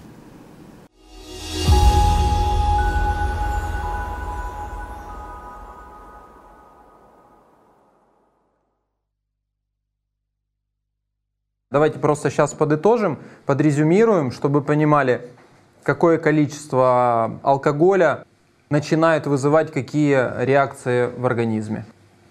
У многих людей есть заблуждение, что небольшие дозы алкоголя или, скажем, там, вид спиртного напитка ну, не действуют практически на человека, или его действие совершенно незначительно, настолько, что это можно не учитывать. К этому относится так называемое интеллигентное вот это распитие напитков, да, там бокал вина или чуть больше в течение вечера, там рюмочка коньяка, которая там по глоточкам смакуется. Но на самом деле уже начиная с 5 грамм спиртного, а, даже в таком количестве, когда яд поступает в организм человека, человек оказывается полностью под влиянием сознания, под контролем сознания, под контролем системы и он полностью становится управляем и открыт воздействию любых сил. И, ну, где-то до, в дозе там, от 5 до 30, до 50 грамм спиртного у человека активно в начале вторичное сознание. Поэтому, как рассказывала Татьяна, он и проживает вот эту эйфорию, многоречивость. Ему кажется, что он такой э, всезнающий, всемогущий, ну вот стадия павлина, что называется. Или вот часто люди для того, чтобы немножечко растормозить даже себя, как они говорят, снять лишнее напряжение там, перед выходом на сцену, перед выступлением э, в аудитории, они как раз и принимают вот такую небольшую дозу спиртного. И, но на самом деле они уже перестают управлять собой, своим состоянием, то есть никакого контроля с их стороны уже нет, а контроль в этот момент э, находится полностью в руках вторичного сознания. Дальше, когда человек начинает увеличивать дозу, там после 50 и больше грамм, активность переходит и доминирует первичное сознание. И тогда человек поочередно, проходя там все следующие стадии, доходит до стадии полной деградации, вот этого опьянения, до стадии свиньи, там, поросенка, как хотите его называйте. То есть теряя полностью уже контроль над э, своим поведением, и, как правило, у него больше проявляются такие агрессивные, негативные эмоции. На следующее утро он просыпается. Наступает отрезвление. Он оглядывается вокруг себя, и физическое состояние не самое комфортное, но самое некомфортное в этот момент психологическое состояние. Ему все кажется серым, никчемным, все на него смотрят не так, потому что он тоже начинает с трудом вспоминать, что там он, что было накануне. Он подавлен, у него преобладают такие негативные, тоскливые эмоции. Начинает доминировать вторичное сознание, которое говорит, не, ну как ты мог, что ты вот это вчера вытворял, что там, до каких состояний ты уже опустился, конфликты в доме все это усугубляют. И под действием вот этого критика вторичного сознания первичное сознание, ребенок снова начинает бунтовать. И поступает предложение от системы. Выпей, и все снова будет хорошо. Человек снова напивается и снова попадает под контроль первичного сознания. Ну, в зависимости там уже от принятой дозы. Вот по этапам, да, как я уже проговорила. То есть в любом случае получается с минимальных количеств спиртного, с минимальных количеств вот поступления в организм человека вот этого яда, Человек не контролирует свое состояние. И управляем системой. И это очень важно понимать. Еще я хотела немножечко дополнить по поводу того, как мы видим, что на малых дозах э, активизируется именно вторичное сознание, а нравственная основа человека, вот именно человеческое в человеке, его достоинство уходит на второй план. И становится человек полностью подконтролен именно работе эго-сознания. Через что это видно? Первое, что происходит, это концентрация на «я», на эгоизм проявляется. При этом какие мысли приходят в его сознание, какие мысли он принимает, о чем он думает, о чем он фантазирует, о чем он э, мечтает. А что происходит в этот момент? Э, вот самодовольство часто. И мы говорили о том, что искажается полностью реальность. То есть идет вот такой монтаж, что происходит на самом деле человек не видит, но вот это самодовольство, и он так легок в общении, поскольку активно вторичное сознание, у него действительно большой поток ассоциаций, каких-то идей. Э, вот многие даже сравнивают его с маниакальным состоянием при э, там, заболевании психическом одном. Вроде бы небольшие дозы, но тем не менее мы видим, что человек полностью под контролем вторичного сознания, потому что первое, что выходит на первый план, это эгоизм и это гордыня. Скажите, пожалуйста, вот эти вот состояния, о которых вы сейчас рассказали, и вот эти все красноречивость и так далее, расширенность э, сознания, это сам человек, э, это достоинство человека или это действительно воспринимается, и потом люди описывают как программа, потому что даже это состояние они вспоминают как не свое, то есть как что-то, что ну, мне не свойственно, я так не умею. И даже стыдятся часто этого момента потом уже на следующий день.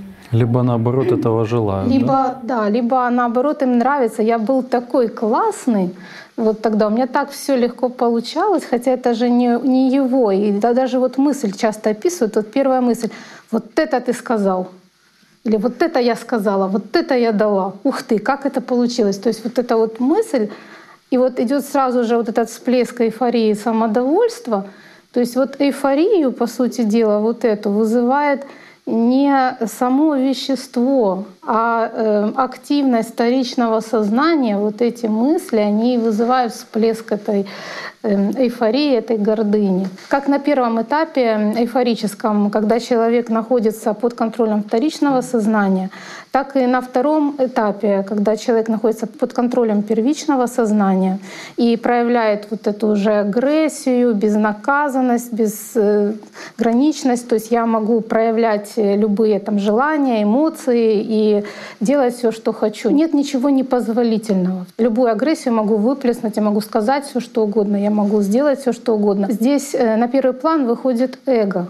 И человек в итоге, как личность, в данный момент отсутствует. Что там, что там работает программа. Только в одной ситуации вторичное сознание, в другой ситуации первичное сознание. Это пройдут месяцы, прежде чем личность сможет снова вернуться, стать хозяином во внутреннем мире и вернуться к эм, развитию, к тому, чтобы вообще иметь возможность хоть как-то проявиться. Вот эта нравственность, вот это человеческое достоинство. Если человек вот так, получается, живет, то есть как академик Федор Углов говорил, что если человек выпивает немножечко каждую неделю, то по сути он не бывает трезвым никогда. То что будет с такой личностью? То есть это прямая дорога в субличность. И вот мы озвучили цифры, они по сути дела страшные. 5 миллионов умирает от алкоголизма. То есть если вдуматься, это 5 миллионов человек становятся субличностями.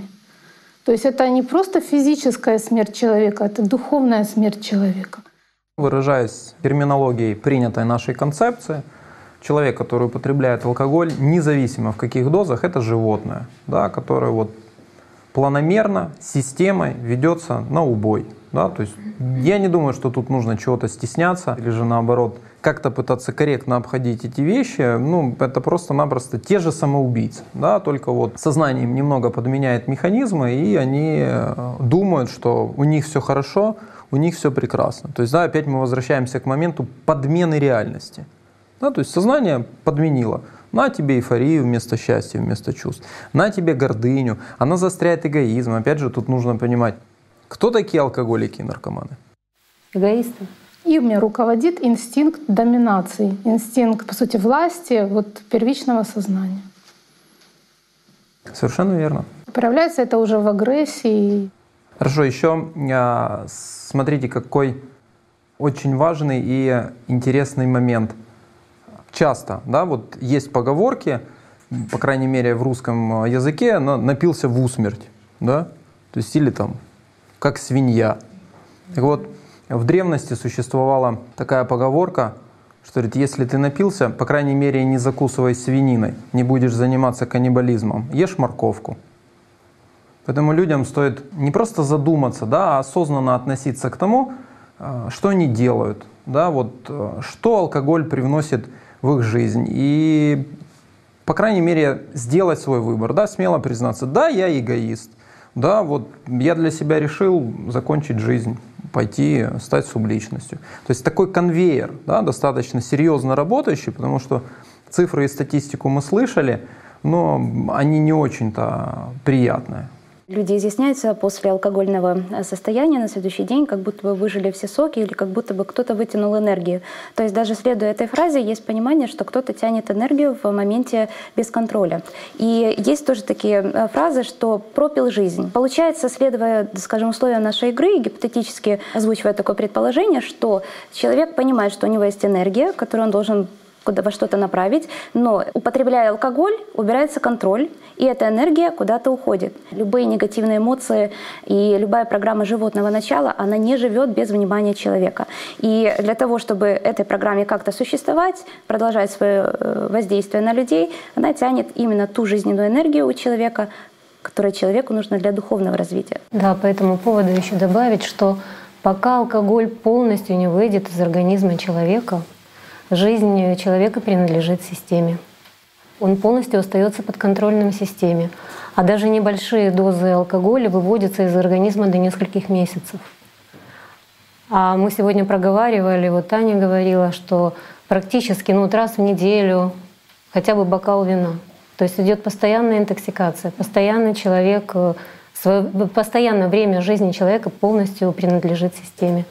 Это очень важный момент. Если уже человек и принимает решение, последний раз я это, ну, последняя там рюмка, то даже тогда нужно понимать, должен пройти определенный период времени, прежде чем личность сможет, ну, можно так сказать, восстановиться в своих правах и начинать принимать участие активное в жизненном процессе. И вот еще хотелось бы а, вернуться, кто же может стать э, алкоголиком или наркоманом? Ну, стать зависимым от этих веществ. А, и есть э, разные ответы на этот вопрос, но по сути верным, учитывая вот те механизмы, которые мы разобрали, будет один. Любой, который употребляет эти вещества. Любой и даже духовно развитая личность, духовно сильный э, там, человек, развивающийся, идущий по духовному пути, если он, э, как мы выяснили, хотя бы в малых дозах, там, до 50 грамм употребляет этот, это вещество, э, он уже подконтролен, он как личность устраняется от управления вообще и э, сознанием, и телом, и э, сознание, наоборот, полностью его подчиняет. Вторичное сознание, затем первичное сознание. Он превращается в животное. И пока все это, где она говорила, не выведется, не закончится, не освободится организм, нервная система, он до этих пор по сути, как личность развиваться уже не может. То есть духовное развитие невозможно для такого человека. Ну не просто духовное развитие невозможно.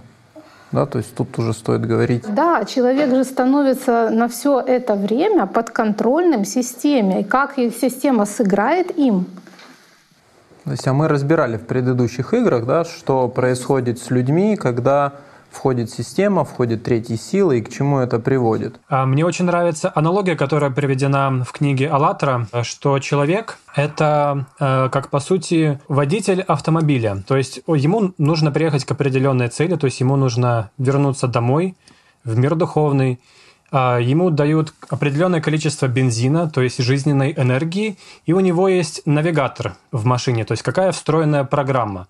И вот когда человек употребляет алкоголь, то есть по сути его, образно говоря, связывают и кладут в багажник, а машина э, под управлением этого навигатора выбирает программу по умолчанию. А вот эта программа по умолчанию, как Игорь Михайлович говорил э, в передаче от атеиста к святости – это точка смерти. И машина, то есть потихоньку, вместо того, чтобы личность, то есть она едет домой, она выруливает и едет на свалку.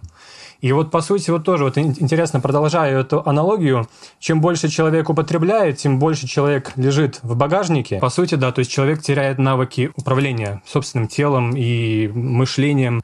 И с временем это ухудшается и приводит даже к умственным ослаблениям, к деменции. И интересно рассмотреть и э, действительно, кому это выгодно. То есть кому выгодно направлять э, все автомобили вместо их истинной цели на свалку.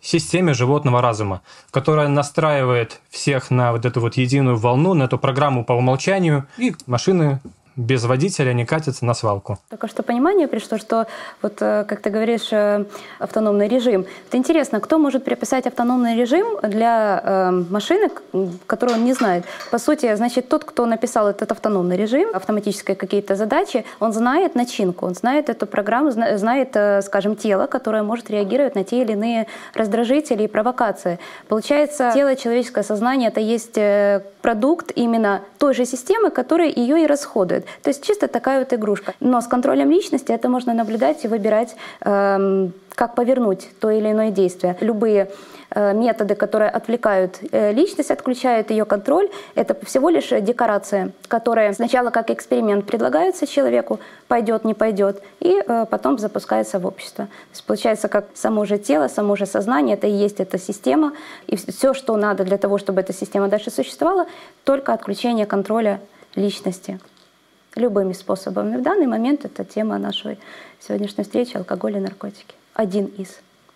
Еще хотела добавить про популяризацию спиртного в обществе, то как это было и в давние часы, и сейчас это оборотов не уменьшилось. Что это происходит через средства массовой информации очень активно. То есть идет такая красивая картинка. Люди в национальных одеждах. То есть тут еще идет намек, что это обязательная традиция нашего народа. Очень убедительно рассказывает голос за кадром, что это кристально чистый продукт, называет его живой водой. Плюс такие еще идут фразы об обращаясь к зрителю, ну как бы как потребителю, да, потенциальному, что в тебе сила, в тебе воля и мужество поколения, в тебе ум и мудрость, в тебе, в твоем сердце непобедимый дух. То есть вот эти все фразы, и да, и действительно я соглашусь с тем, что как-то люди э, уже это воспринимают как норму, поэтому страшно. Нужно, возможно, даже об этом ну, просто напомнить и обратить внимание на, на вот эти вещи, потому что красивые картинки и просто засматриваешься. Ну и такой еще момент, это вот из личного опыта, опять-таки о том, что врачи сами порой серьезно не воспринимают, что спиртное — это большое зло для организма. Вот как вот есть такое мнение, что если у человека есть проблемы с желудком, то говорят, что вот пить нельзя, но если пить, то ничего, такого, что ниже 40 градусов, потому что будет брожение, будет вызывать различные... И это поддерживается. Это, как это назвать, миф, наверное, в обществе такой. Очень много мифов, которые нужно развенчивать. Еще, кстати, по поводу агитации хотела дополнить то, что сказала Света. Бывают семьи, в которых благополучные семьи, в которых ну, не наблюдает ребенок каких-то выпивок, каких-то употребления наркотиков, но тем не менее дети из этих семей становятся алкоголиками или наркоманами, вот, или начинают выпивать просто. И э, возникает вопрос, что же происходит? То есть в своей семье они такого примера не видели. А вот здесь как раз и срабатывает эта массовая реклама. То есть как будто бы предлагается в обществе такая информационная матрица, которую ребенок будет наблюдать в фильмах, которую он будет наблюдать в компаниях сверстников — и чтобы быть там своим, еще и своим, и принятым, и крутым, доминировать в этой компании, он э, начинает, глядя на других лидеров, которые выпивают или принимают какие-то вещества, также следовать этому примеру. Вот тут уже вся эта реклама, которая идет через все, через выступления там групп, ну, музыкальных групп, я имею в виду, кумиров, э, вот таких детей, через все вот эти, якобы на которые мы не обращаем внимания, там баннеры, афиши и так далее, которые рекламируют э, спиртные напитки. И, соответственно, через художественные фильмы, через сериалы. Там же вообще вскользь, как бы не на роком, а между делом, но присутствует алкогольные напитки постоянно. То есть и вот это просто как разрешение, то есть разрешение на свинское поведение, разрешение на вот это самоубийство и в физическом, и в духовном смысле для еще юного совершенно человека. И дальше он уже, подходя к определенному возрасту, э, для него это абсолютно нормально становится. Мы разбирали на прошлых играх, что система, она действует по алгоритму. Идет картинка, затем мысли, эмоции, реакции в теле и приказ к действию. И вот э, работая опять же с подростками, что мы заметили? Дети ходят и напевают песни, где содержится прямая пропаганда алкоголя. Получается, что так э, система и делает вот, закладки своих программ это уже есть в сознании картинка, есть уже эмоции, есть уже э, мысли, и остается только дождаться подходящей ситуации, где сработает этот приказ к действию. Вот этим может и объясняться, когда появляются случаи алкогольного опьянения именно в благополучных семьях, где дети этого не видят. Но вот эта программа, которая закладывается, она просто потом срабатывает. Хочу добавить по поводу норм общества. Действительно, даже в современном обществе сейчас э, посмотреть, насколько такие деструктивные вещества, алкоголь и наркотики вошли, ну, в основном как алкоголь, э, более в норму, настолько, что люди э, не видят действительно, что это плохо, деструктивно иногда, когда э, употребляют это. Например, э, посмотреть, даже задавшись вопросом, почему это стало норма, э, обращая внимание по сторонам, э, бигборды, рекламы, спорти... трансляция разных видов спорта, э, не обходится без рекламы алкоголя. Причем никто не говорит, вот употребляйте, пейте, и вы станете знаменитыми либо успешными. Просто идет картинки э, успешного человека, и в конце всего лишь маленькая на несколько секунд картинка э, алкоголя момент, что э, люди уже настолько э, запоминают, что это нормально, то есть э, воспринимается информация всецело в том, что э, последняя картинка привела э, всю предыдущую информацию успешности именно благодаря этой картинке, то есть непосредственно, например, вот алкоголь. Э, задавая вопрос людям, э, как вы видите праздник? Что такое для вас праздник? Большинство отвечает, что это застолье, это алкоголь. Причем на вопрос, добавляет ли вам алкоголь э, чувство счастья, никто об этом не говорит. Просто говорят, что нет, это просто времяпровождение. Э, то же самое э, грусть. Когда при грусти и несчастьях люди употребляют алкоголь, якобы запить грусть, как говорят. А на вопрос, становится ли этой грусти, печали, либо э, проблем меньше, тоже нет ответа. Меньше этого не становится.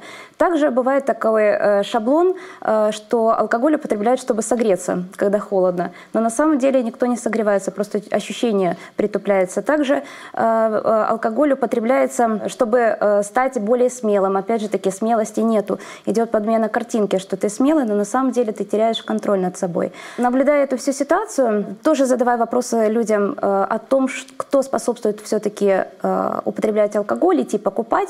То есть все отмечают, что да, они видят алкоголь и рекламу. Да, это вроде бы как бы плохо. Э, физически плохо, психологически плохо. Но никто не заставляет, вот никто не вкладывает рюмку либо бутылку в руку, никто не дает наркотик в руку и не может заставить человека без его воли это употреблять. Значит, э, что-то то, что, что-то невидимое, говорит очень активно о информации, как инструмент э, окно Авертона. То есть настолько вошла информация в обиход в обществе, об этом настолько говорят, что это притупилось в значимости.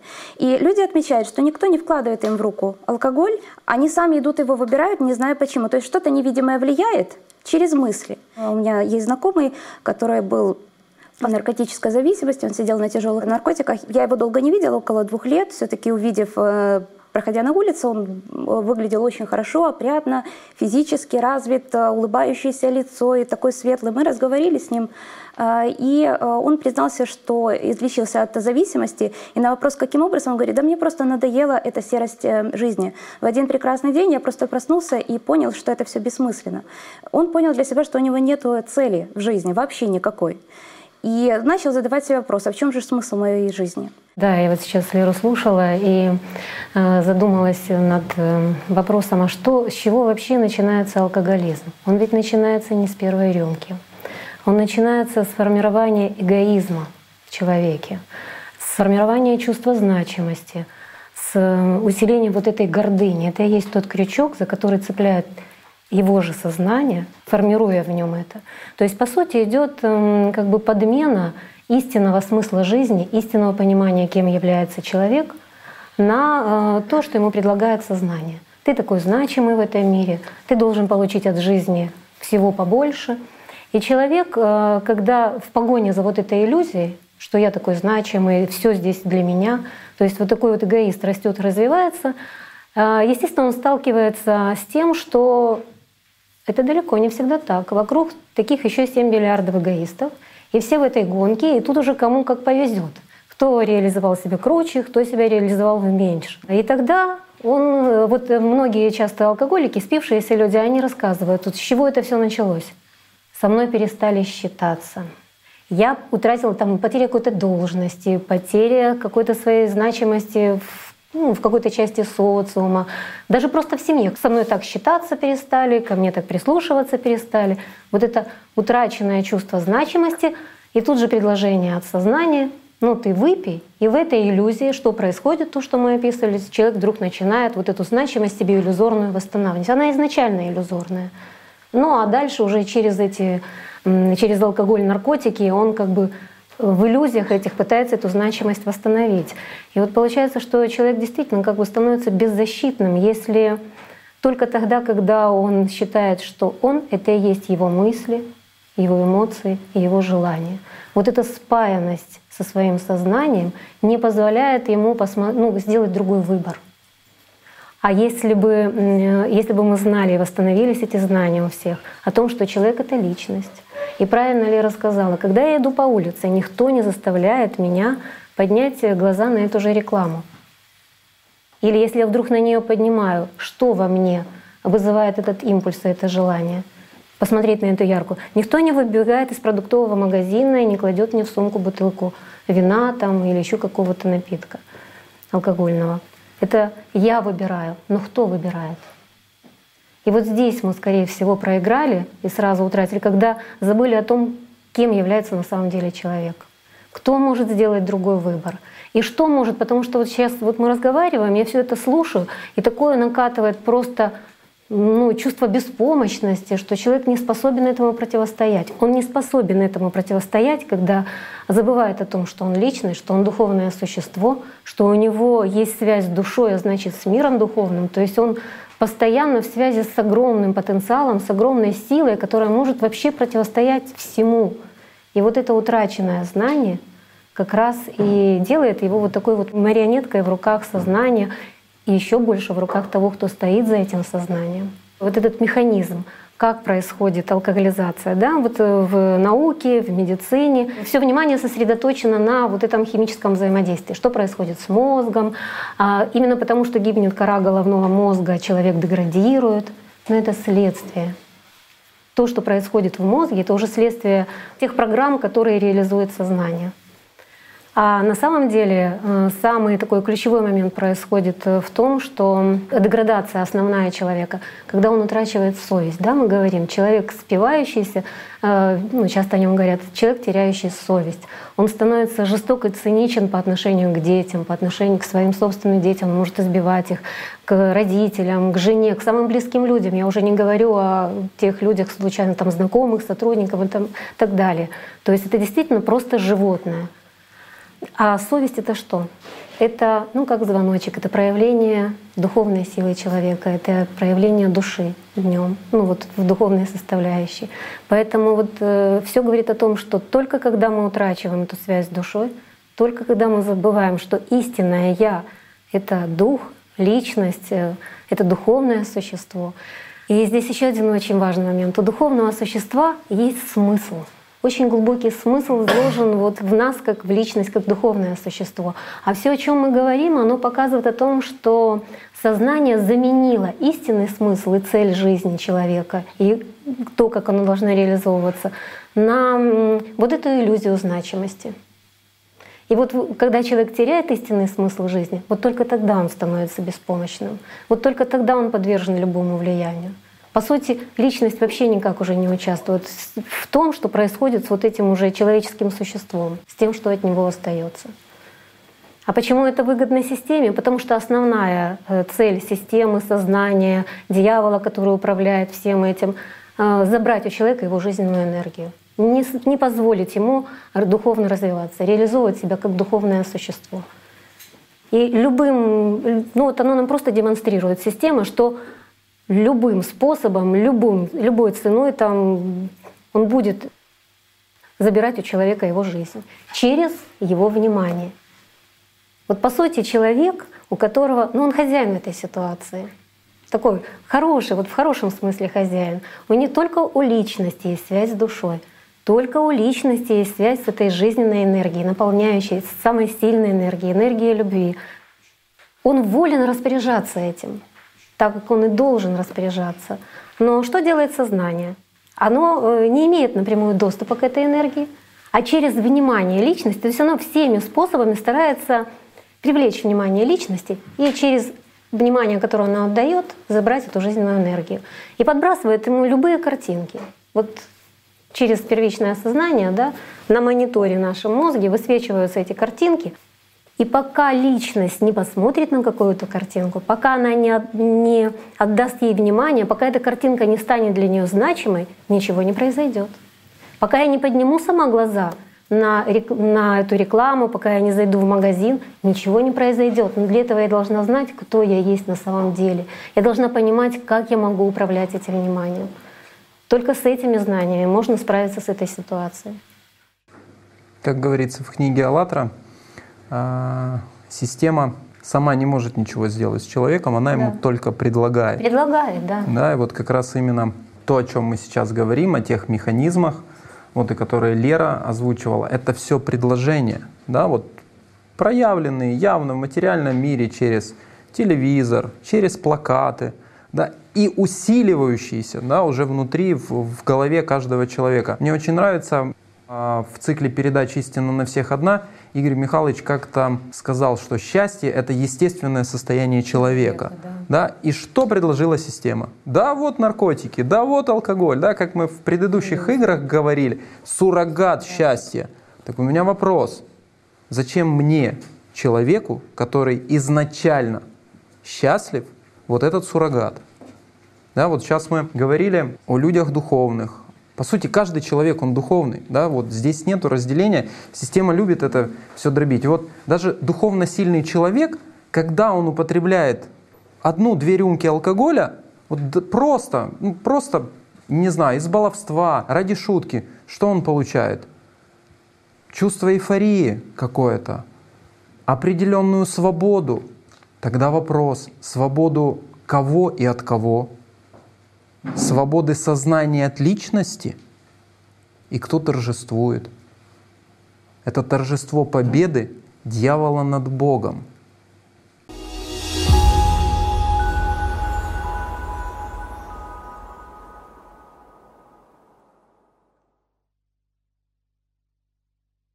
Человек дуален, мы об этом много говорили, об этом говорят, в принципе, все религии. И сатана — это не что-то мифическое с рожками. Это как раз и есть те мысли, которые слышит человек в голове, и которые воспринимает как собственные мысли. Сознание есть не что иное, как ну, часть той же системы или часть того же дьявола. Ну, по-разному называют, но смысл один и тот же. Но человек отличается от всех живых существ, которые есть и неживых, тем, что у него есть душа. И человек дуален, потому что с одной стороны он ангел, с другой стороны он зверь. И вот кто доминирует в нем, в таком мире и живет. На сегодняшний день мы видим, кто доминирует в нашем человечестве. К сожалению, но это правда. Если кто-то хочет поспорить, я понимаю, что возникнут вопросы. Скажет, какое имеет право человек сидеть и рассказывать об этом. А я приведу простой пример. Глянь внутрь себя без вранья. А вот действительно посмотри в глубину себя, о чем ты думаешь и чего ты хочешь. Хочешь ты понятно, что как исходящее от личности хочется и сближения с миром духовным, и любви хочется Божией, и всего остального. И, возможно, некоторые из вас и стремятся к этому. Но что доминирует?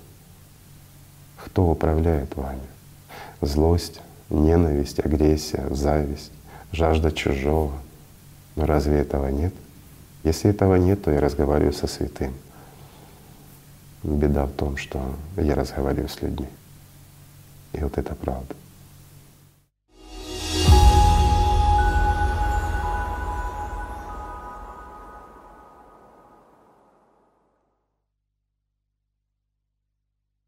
Был разговор как-то с человеком, который ведет спецкурс по освобождению от э, зависимости, алкогольной зависимости, наркотической. Он поделился таким опытом. Он говорит, меня частенько приглашают в школы, приглашают в детские сады выступать перед родителями на собраниях, потому что часто э, родители приходят в пьяном э, да, состоянии, нетрезвые, за детьми. И прежде чем, говорит, общаться с родителями, я прихожу сначала к деткам и провожу с ними занятия. Э, дает задание нарисовать э, праздник дома. И вот, знаете, все дети рисуют, вот у всех детей э, на картинке всегда стол, обязательно вот атрибут стол, бутылки, там, фужеры, там, рюмки, ну, кто как может, да, рисует. И он говорит, я эти картинки потом показываю родителям. А, а вообще он сначала нам задал вопрос, как вы думаете, когда появляется первый интерес к, к алкоголю? Да, ну, вот, я тогда сказала, ну, не знаю, лет 18, может быть, в 15, в 14. Вот он говорит, на самом деле в, ран, в раннем детстве, когда дети наблюдают все эти застолья, все эти праздники э, дома, да, за родителями наблюдают, что вот родители выпили, им хорошо, как будто бы, там радостно, все, вот, и вот этот интерес, он в детском возрасте, эта программа закладывается. То есть, а потом уже когда-то она может проявиться. И он с нами еще поделился вот, э, письмо, э, которое инициировал э, профессор Углов, вот сегодня уже его фамилия прозвучала, выдающийся хирург. И в свое время было обращение, которое подписали 1700 врачей Письмо было направлено в Государственную Думу, в Совет Федерации, ко всем гражданам России это было обращение. И что вот здесь интересно? Вот он тоже говорит, что ну вот почему алкоголь и табак, которые по своему губительному действию ничем не отличаются от других наркотических средств, таких как морфий, опий, марихуана, эфир и так далее, а приносят вред в десятки и сотни раз больше, чем все они вместе взятые, почему они не подчинены закону э, о борьбе с наркоманией? Может быть, потому что на алкоголе зарабатывают больше, чем на других наркотиках? что с их помощью можно губить больше людей, что они позволяют совершать темные дела менее заметно, так не пора ли нам перестать следовать указаниям мафии, наживающейся на жизни и здоровье людей? Да, и вот позиция защитников умеренного потребления ошибочна в своей основе, так как она исходит из ложной предпосылки о существовании меры в потреблении алкоголя, э, наркотического яда. Если согласиться с тем, что для яда существует мера, то можно пускать в свободную продажу все виды наркотиков с предписанием употреблять их умеренно. И весь народ тогда погибнет от наркомании. У меня есть комментарии по поводу того, что распространение этого зла в мире и алкоголизация людей, они определяются и курируются политиками бизнесменами или там, теми мафиозными структурами, которые просто зарабатывают на этом деньги, им выгодно. Но на самом деле каждый из этих людей такой же, подвер... такой же винтик в этой системе, такой же подверженный своему сознанию человек и управляемый этой системой. Вот если всю эту цепочку, насколько это нужно точно понимать, все это знать, чтобы эту схему, так сказать, ну, ее вот воплотить в эту жизнь я думаю, что ни мафиози, ни политики эту схему не создавали. А вот действительно есть тот, кто стоит за всей системой наших сознаний, кто этой системой управляет и кому это выгодно. А системе это нужно для того, чтобы просто таким образом штамповать субличности, чтобы людей всех превращать в... И это массовый уже поток субличности. Да, причем ходячих. Да. Э, к тому, что Диана сказала, я бы хотел сказать, что в Коране, э, к примеру, в пятой суре, в 90 и 91 аятах называется истинный виновник и тот, кто за всем этим стоит. Там четко прописано, что поистине э, опьяняющие напитки и азартные игры — это мерзость от сатаны. А в 91-м аяте там тоже четко прописано, что с помощью опьяняющих напитков и азартных игр сатана сеет между вами рознь. То есть, по сути, все то, о чем говорится. И прямым текстом называется тот, кто во всем этом виноват. А пророк мир ему, он говорил, что э, сторонитесь опьяняющего, ибо нет сомнений в том, что оно есть ключ ко всему злому, ко всему злу. В древних арабских текстах слово «алкоголь» — это джин или дух, которое принимает разнообразные формы или сверхъестественное существо в арабской мифологии — Потом слово алкоголь означает это любой наркотик или вещество, которое отбирает разум. Потом, значит, слово алкоголь также связано с неподвижной звездой в астрономии, известной как Алголь. Это звезда в созвездии Персея, и она также известна как э, голова демона, и еще у этой звезды есть название Ахриман. То есть э, это одно из имен сатаны. И текущее арабское значение алкоголя, то есть этанол слова означает алгавл. Это в переводе означает с арабского языка демон. То есть вот эти вот все знания, кто мы поднимали вопрос, кто заинтересован и кто является автором алкоголя и других наркотических веществ, то есть даже вот если разобраться в этимологии слов, то это уже отвечает на этот вопрос. А по поводу христианской религии, Сейчас во время причастия есть такая традиция употреблять когор, и, то есть алкоголь. Человеку давать, когда он как раз вот должен раскрываться в духе, и тем самым ну, это такая огромная подмена, потому что тем самым блокируется его личность, и человек вместо того, чтобы, придя в церковь, развиваться духовно, получается, что он получает обратный эффект, то есть над ним а, владеет в таком случае сатана. Тоже интересно разобраться вообще, откуда пошла эта подмена. То есть вино было в значении даже у суфиев, это был не алкоголь, вино было а, даже тот же Амар а, они писали свои рубаи или свои стихи метафорами, и это слово вообще означало Божью любовь. То есть они этим так ее обозначали. Явно получается, что тут произошла подмена и христианской религии, и вот Ильчин говорил про ислам. В буддизме тоже есть такие знания, что алкоголь очень вреден для духовного развития человека. То есть не то, что вреден, он вообще просто оно становится невозможным. И Будда даже говорил такую фразу ученикам, что не употребляйте алкоголя, даже если вы употребляете количество, которое соответствует росинке на конце травинки, такой маленькой, то вы не можете быть моими учениками, а я не ваш учитель. К этому я бы тоже добавил. Пророк Мухаммед, мир ему, он также говорил вот похожие слова, что то, что харам в больших количествах, оно также харам и в малых количествах. То есть, по сути, не имеет разницы. Малая доза, большая доза — это харам, это запрещено. Хотелось бы дополнить арабскую этимологию, это очень интересно. Дело в том, что алкоголь действительно по-арабски будет э, гауалюн, так же как и злой дух будет гулюн. Но самое интересное то, что это все происходит от глагола, то есть корень этих слов является глагол галя — убивать. Есть также однокоренное слово «ихталя» — это предательское убийство. Ну, то есть, и теперь, по сути, ответ на вопрос, кому это выгодно. Весь вечер сегодняшний вспоминается фраза Игоря Михайловича из передачи «Служение». Система стремится к безграничной власти, поэтому люди под диктовку сознания стремятся к власти. То есть, по сути, ну, что происходит? А, если человек не знает, кто он, и личность слеплена сознанием, то человек воспринимает э, мысли своими и живет под диктовку сознания. Ну, если мы принимаем гипотезу, по которой мы играем, то ответ в том, что это выгодно системе, потому что таким образом она просто ест. Феномен алкоголя еще и наркотиков еще в том, что она не просто ест, как, например, при вспышках гнева или ну, там, когда человек эмоционирует, но она не только ест, она при этом еще кушая, она блокирует полностью э, возможность человека духовно развиваться.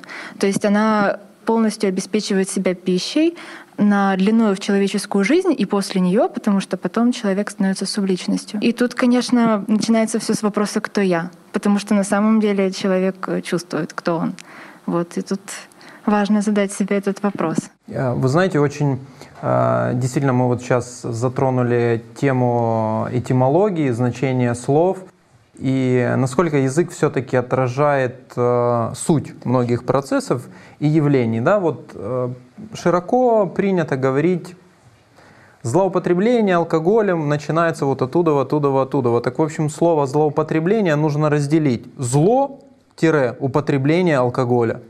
Вот это зло, само употребление, а не раз в неделю, раз в месяц, раз в год и все тому подобное. Ведь по сути все сказано. Да, но здесь система тоже вставляет свои тонкие рычажки, где-то вот правит запятые, и уже у нас получается, что злоупотребление это после чего-то. Нет, уже просто сам.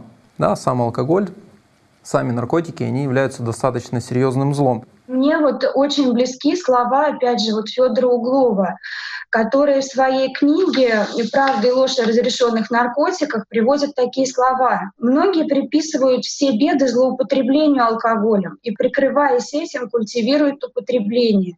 Но никто и нигде не провел границы, где кончается употребление и начинается злоупотребление. Никто не посчитал, что больше приносит бед человечеству употребление или злоупотребление.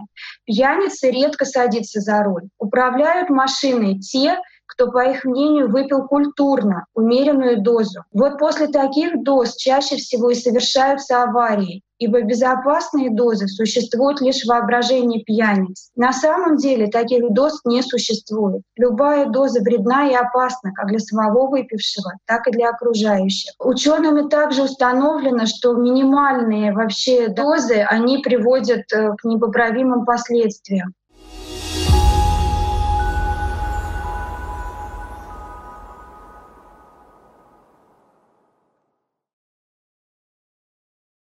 Перейду немножко а, дальше, глубже и шире, поскольку мы уже сегодня затрагивали тему а, наркотиков, трипы, да, вот ЛСДшные, которые, ну, скажем так, были модны, да, еще там каких-то 50-60 лет назад.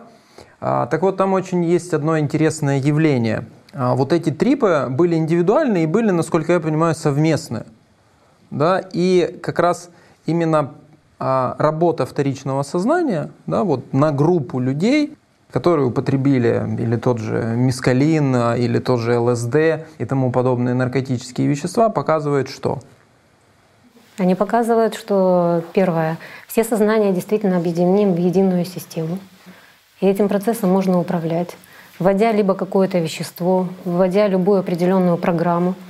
И, собственно, эти ну, эксперименты или как их там вот, в которых люди участвовали, они подтверждают это очень наглядно.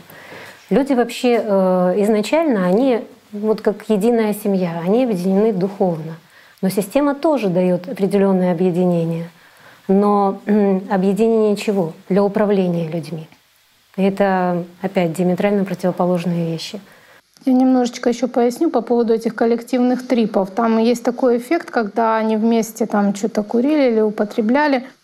Э, вещество, то всем приходили одни и те же образы, одна и та же информация. И рассматривалось это коллективный такой ритуал э, как э, какое-то путешествие совместное на какой-то там другой уровень, общение с какими-то высшими силами, там разными духами и так далее. А поскольку все видели одно и то же, то это не вызывало никаких сомнений. Но когда мы понимаем, что люди под влиянием, понимаем, галлюциногена, там уже совсем не личность на первом плане, а вторичное сознание.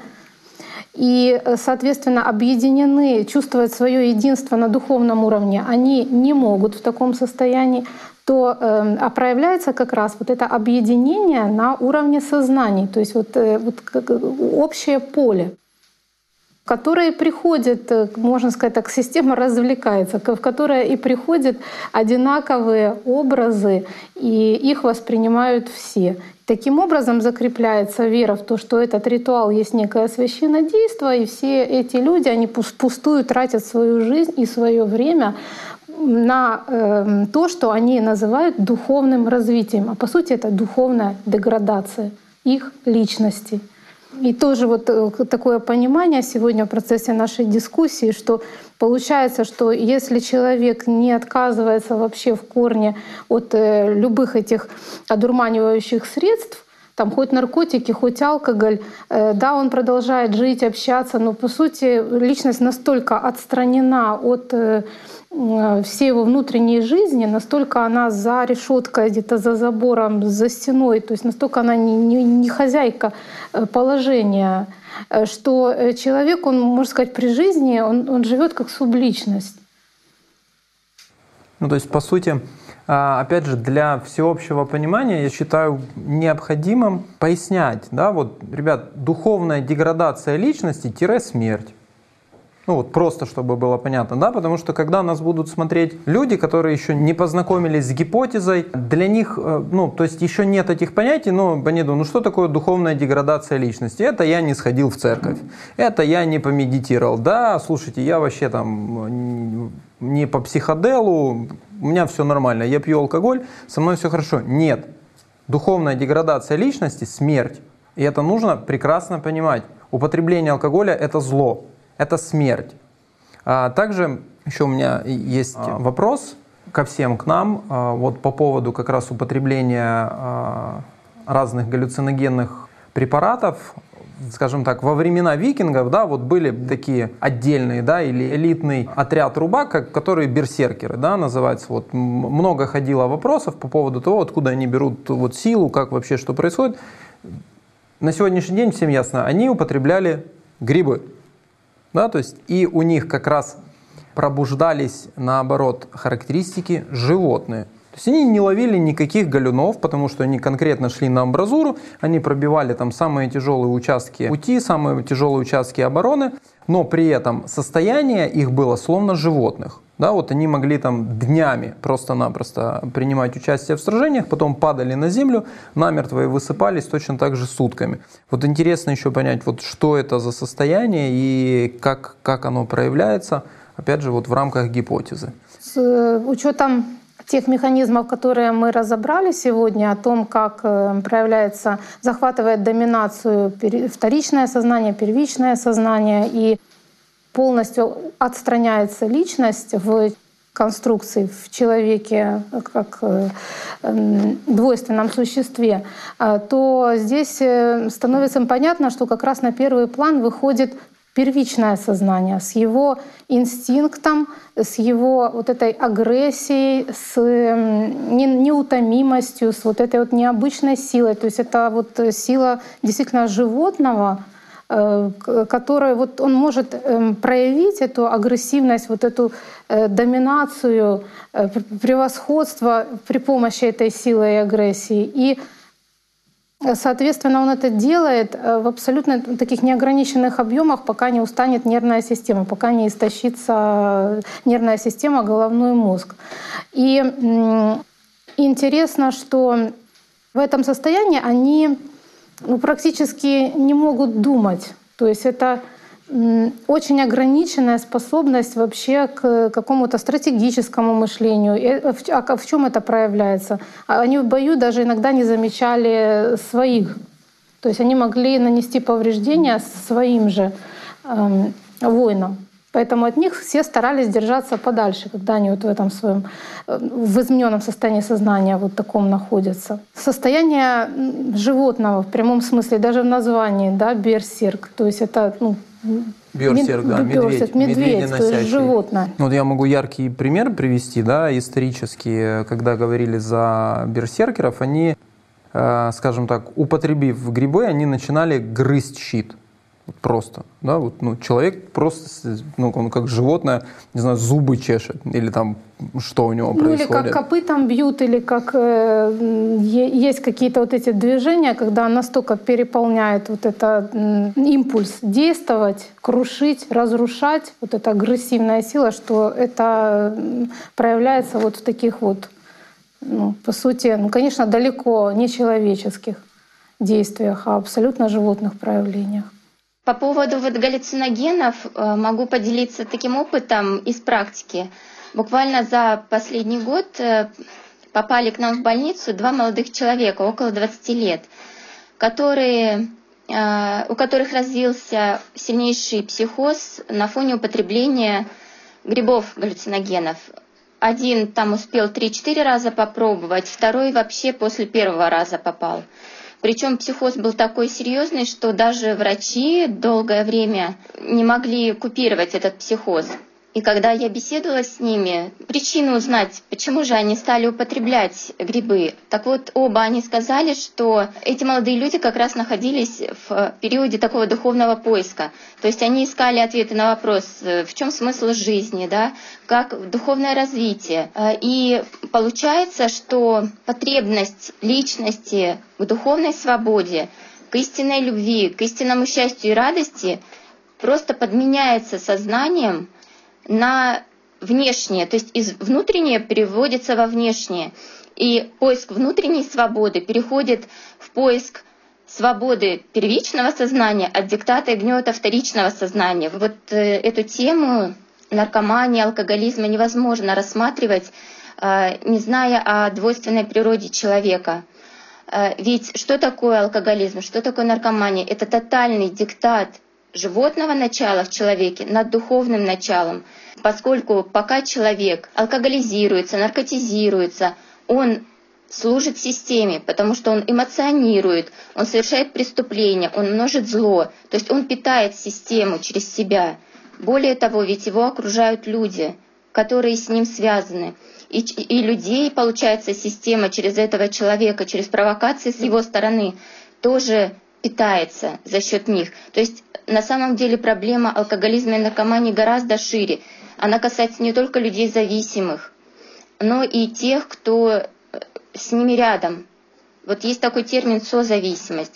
Ведь люди, которые живут рядом с зависимым человеком, они ведь... Э, что значит созависимость? Их настроение, их деятельность, их жизнь полностью зависит от того, каком состоянии находится вот этот зависимый член семьи.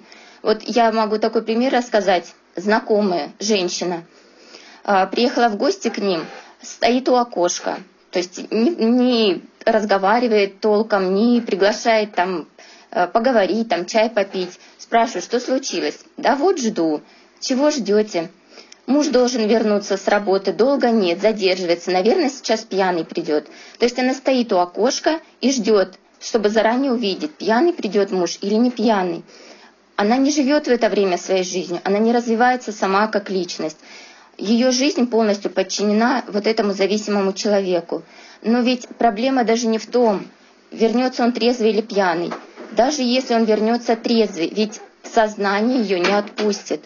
Все равно она будет жить в состоянии страха, что да, он сейчас пришел трезвый, ой, куда это он стал, пошел, он сейчас себе нальет и выпьет дома, напьется. То есть система глобально, вот как сеть просто разбрасывает вот эти установки, и человек, если не знает о своей двойственной природе, если он не знает о истинном смысле своей жизни, он идет на поводу у сознания и ну, просто идет в бездну. Но ведь на самом деле человек чувствует что он предает самого себя, что он идет в эту бездну. Ведь это только кажется, что человек находится в позиции жертвы, что зависимый, что созависимый.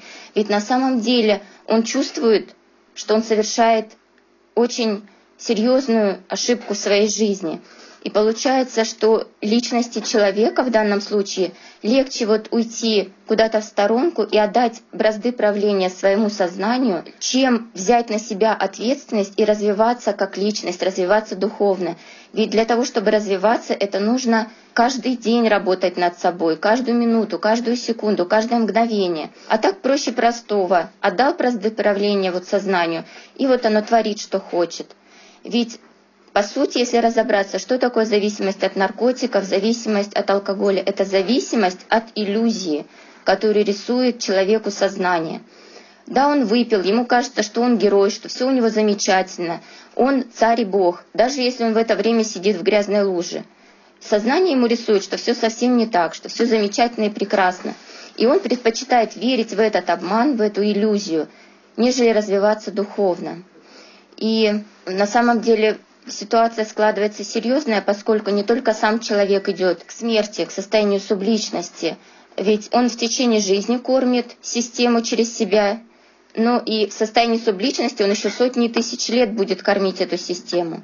Также его родные и близкие, которые соглашаются на эти созависимые отношения, они также движутся, по сути, к состоянию субличности, потому что они духовно в это время не развиваются. А еще по поводу умеренного или интеллигентного, интеллигентной выпивки.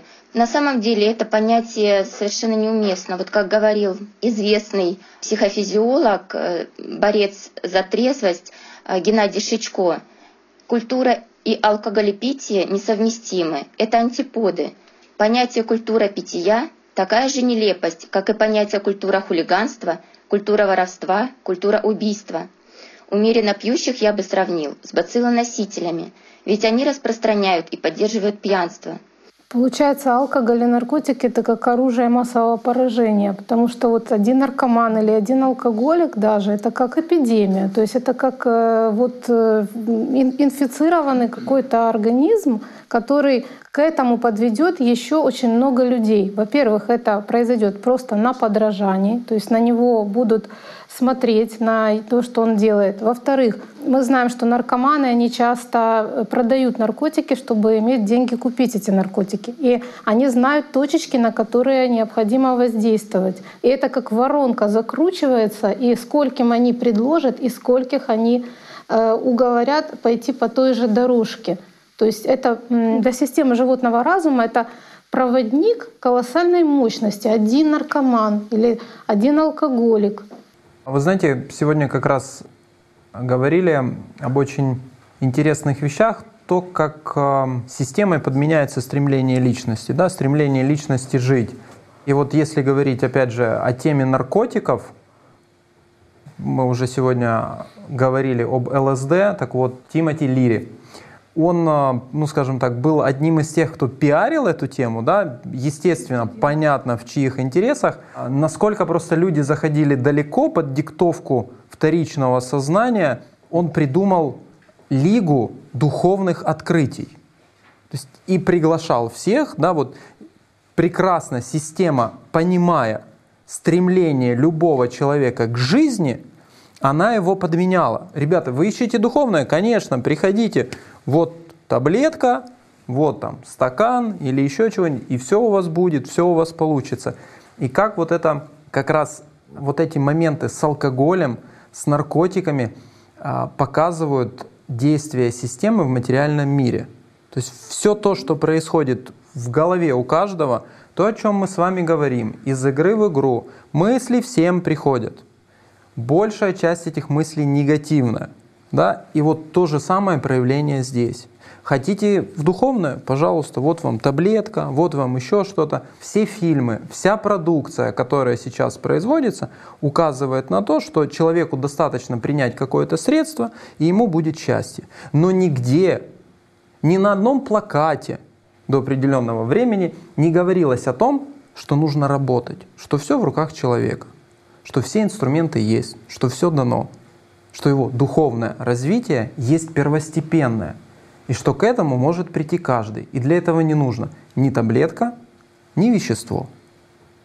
А духовный путь, он не совсем легкий. Это не то, что дается просто так при произнесении каких-то слов или же высказывания собственного желания. Это в первую очередь труд. И серьезный труд над собой. Когда человек действительно стремится и действительно работает над собой, он развивает в первую очередь что? Чувственное восприятие. Личность становится свободной. Она начинает чувствовать и видеть. И идет переоценка. Первое, самое важное, с чего даже начинается духовный путь по-настоящему, это изучение тех же демонов внутри своей головы, которые постоянно шепчут, как говорили многие святые. И от их соблазнов нужно отказываться, чем бы тебя ни соблазняли. И на что бы они тебя не подбивали, их надо гнать. Так говорили святые во всех религиях.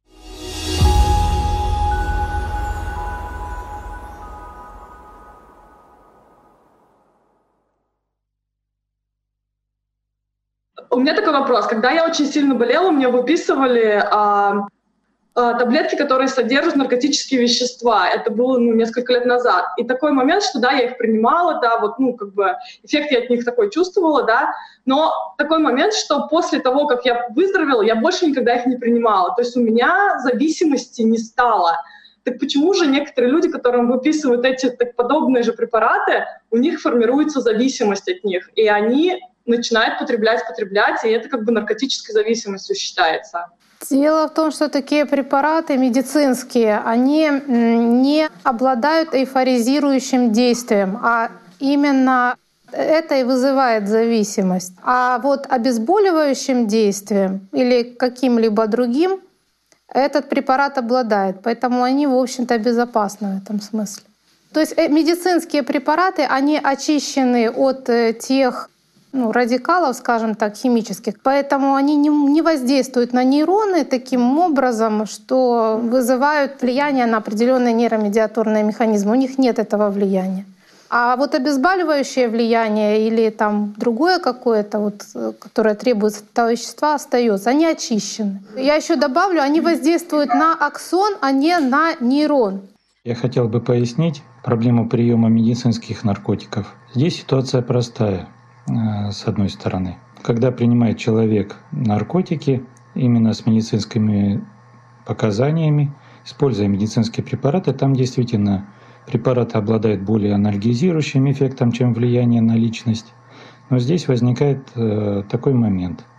Сознание начинает предлагать человеку продолжать принимать наркотики, демонстрируя, что смотри, тебе стало легче, у тебя не болит, давай будем принимать дальше. И здесь уже возникает выбор личности. То есть если личность соглашается с этим и принимает а, предложение сознания, то, соответственно, она дальше начинает принимать наркотики уже более тяжелого характера. Таким образом, человек становится наркоманом. И здесь еще одну нужно понять вещь о том, что просто банальный прием наркотиков, как и алкоголя, это длительная ремиссия – но это не излечение от самой проблемы, не уход от самой проблемы.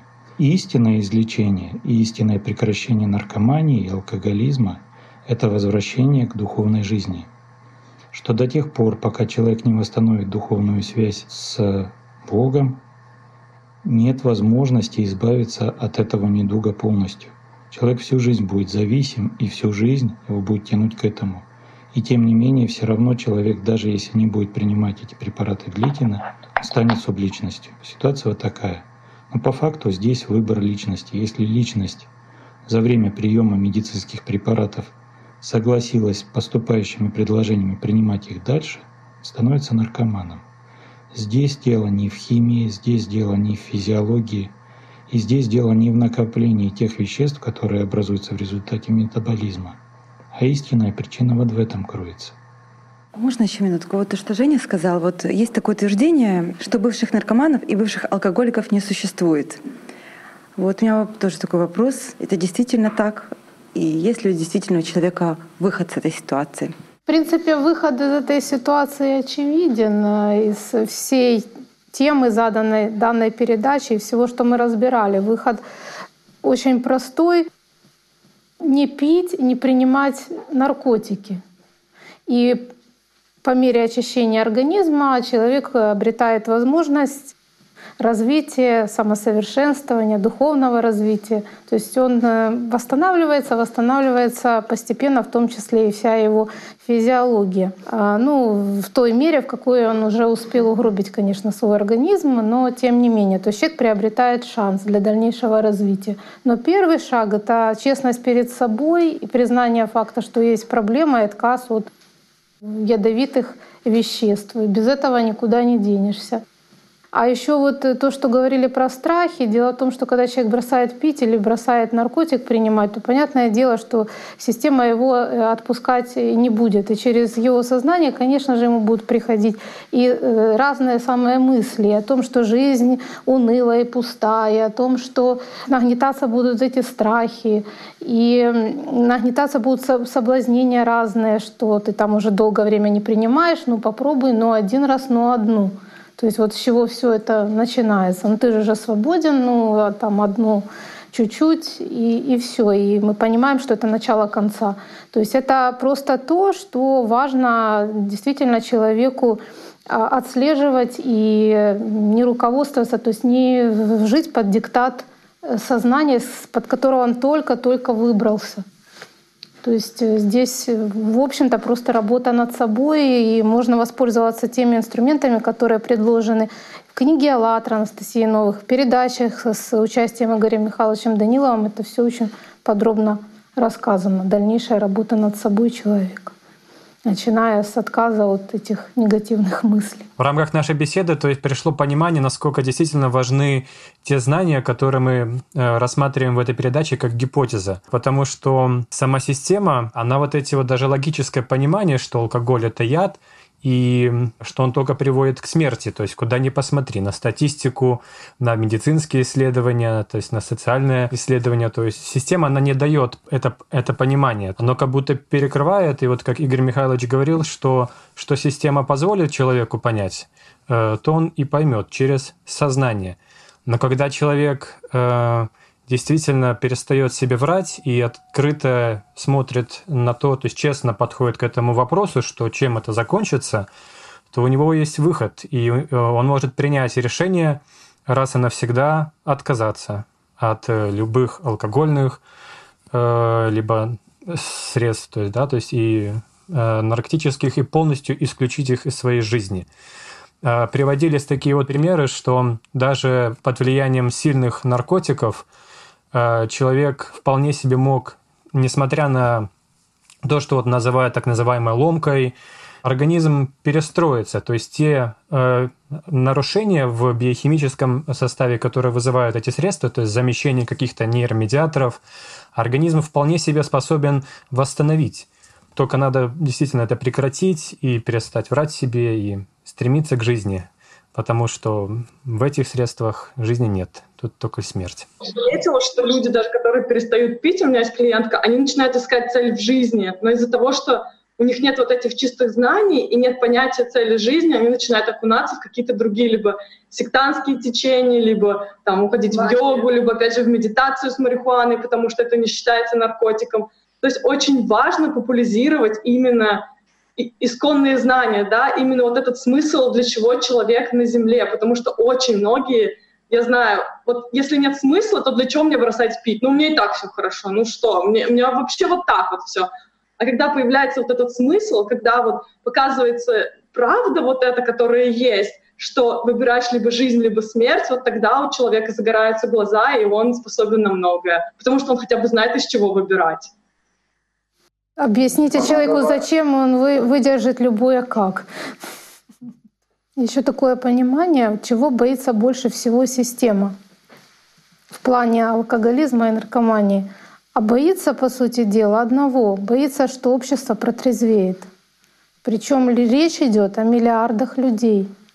И когда это произойдет, то вернется как минимум критическое мышление, способность анализировать, делать выводы, критично относиться к работе того же сознания, к тем мыслям, которые приходят к человеку. Вернется интерес к познанию того, что стоит глубже вот, сугубо там какого-то интеллектуального развития. И у людей начнут возникать вопросы — и о своей природе, и о том, э, зачем они живут, и э, что находится вообще за всем этим материальным миром. И когда вот такие глубокие вопросы возникнут, люди начнут искать ответы. И, конечно же, появится открытость к тем знаниям, которые уже даны на данный момент. Потому что когда вот передача «Зов Магди» вышла, и Игорь Михайлович сказал о том, ну и в служении тоже, передача служения, о том, что один процент всего лишь людей, он э, открыт э, к тому, чтобы принять знания духовные. Но тоже тогда почему так? И вот сейчас мы разбирали эту тему зависимости алкогольной, наркотической, и я сейчас понимаю, что в том числе и поэтому, потому что просто очень мало трезвых людей, в буквальном смысле этого слова. А люди порабощены иллюзией. У меня вот сейчас возникло это понимание в процессе всех обсуждений сегодняшнего передачи и предыдущих, что существует главная и основная зависимость. Это зависимость от сознания, от его диктатуры, от тех э, программ, которые оно навязывает. Э, и в итоге от той иллюзии, в которой начинает пребывать личность человека.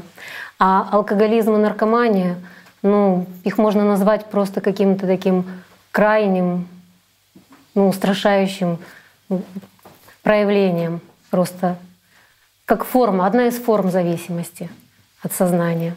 И вот еще сегодня мы говорили о том, что кто за всем этим стоит.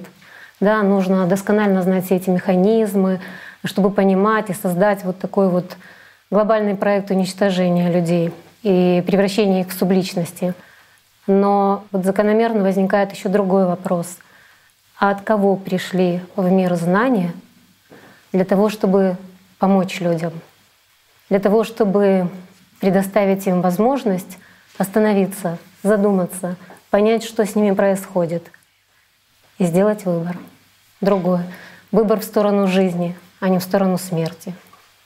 И если Бог, Бога мы называем, что это высшее проявление мудрости и любви, то это вот как мать никогда не бросит своего ребенка, так вот и нас тоже никогда не бросают — и сейчас, когда человечество, ну, вот так буквально тотально уже погрязло в этом самообмане, купилась на уловки дьявола и поверила в те иллюзии, которые он предлагает, то вот в мир снова возвращены эти знания в их очень чистом, в их очень простом и очень ясном и доступном для каждого человека понимании. Действительно, эти знания как ключ объяснения, почему человек ищет альтернативные методы расслабиться, почувствовать э, счастье, радость. Ведь это все подмена, потому что истинное стремление человека, потребность личности — это потребность в любви, потребность счастья, в радости, потребность стремления к Богу. И вот как раз, знаете, в продолжение всех тех слов, которые мы сегодня сказали, можно смело сказать, что алкоголь и наркотики, они убивают — убивают в первую очередь потребность человека в Боге. И когда у человека, скажем так, жизнь проходит под диктатом сознания, когда его глаза полностью застелены пеленой иллюзий, и он, грубо говоря, скачет из одну в другую, он не видит реального, да, он не видит настоящего. И вот избавляясь от этого всего, приходя на истинный путь, совершая свой выбор, вот этот инструмент, который сегодня его порабощает, начинает служить совершенно другим целям. Так что спасибо вам большое за нашу сегодняшнюю игру. На этом мы не заканчиваем. Мы будем продолжать играть дальше. Будем углублять нашу гипотезу, развивать ее. Так что до новых встреч и всех благ.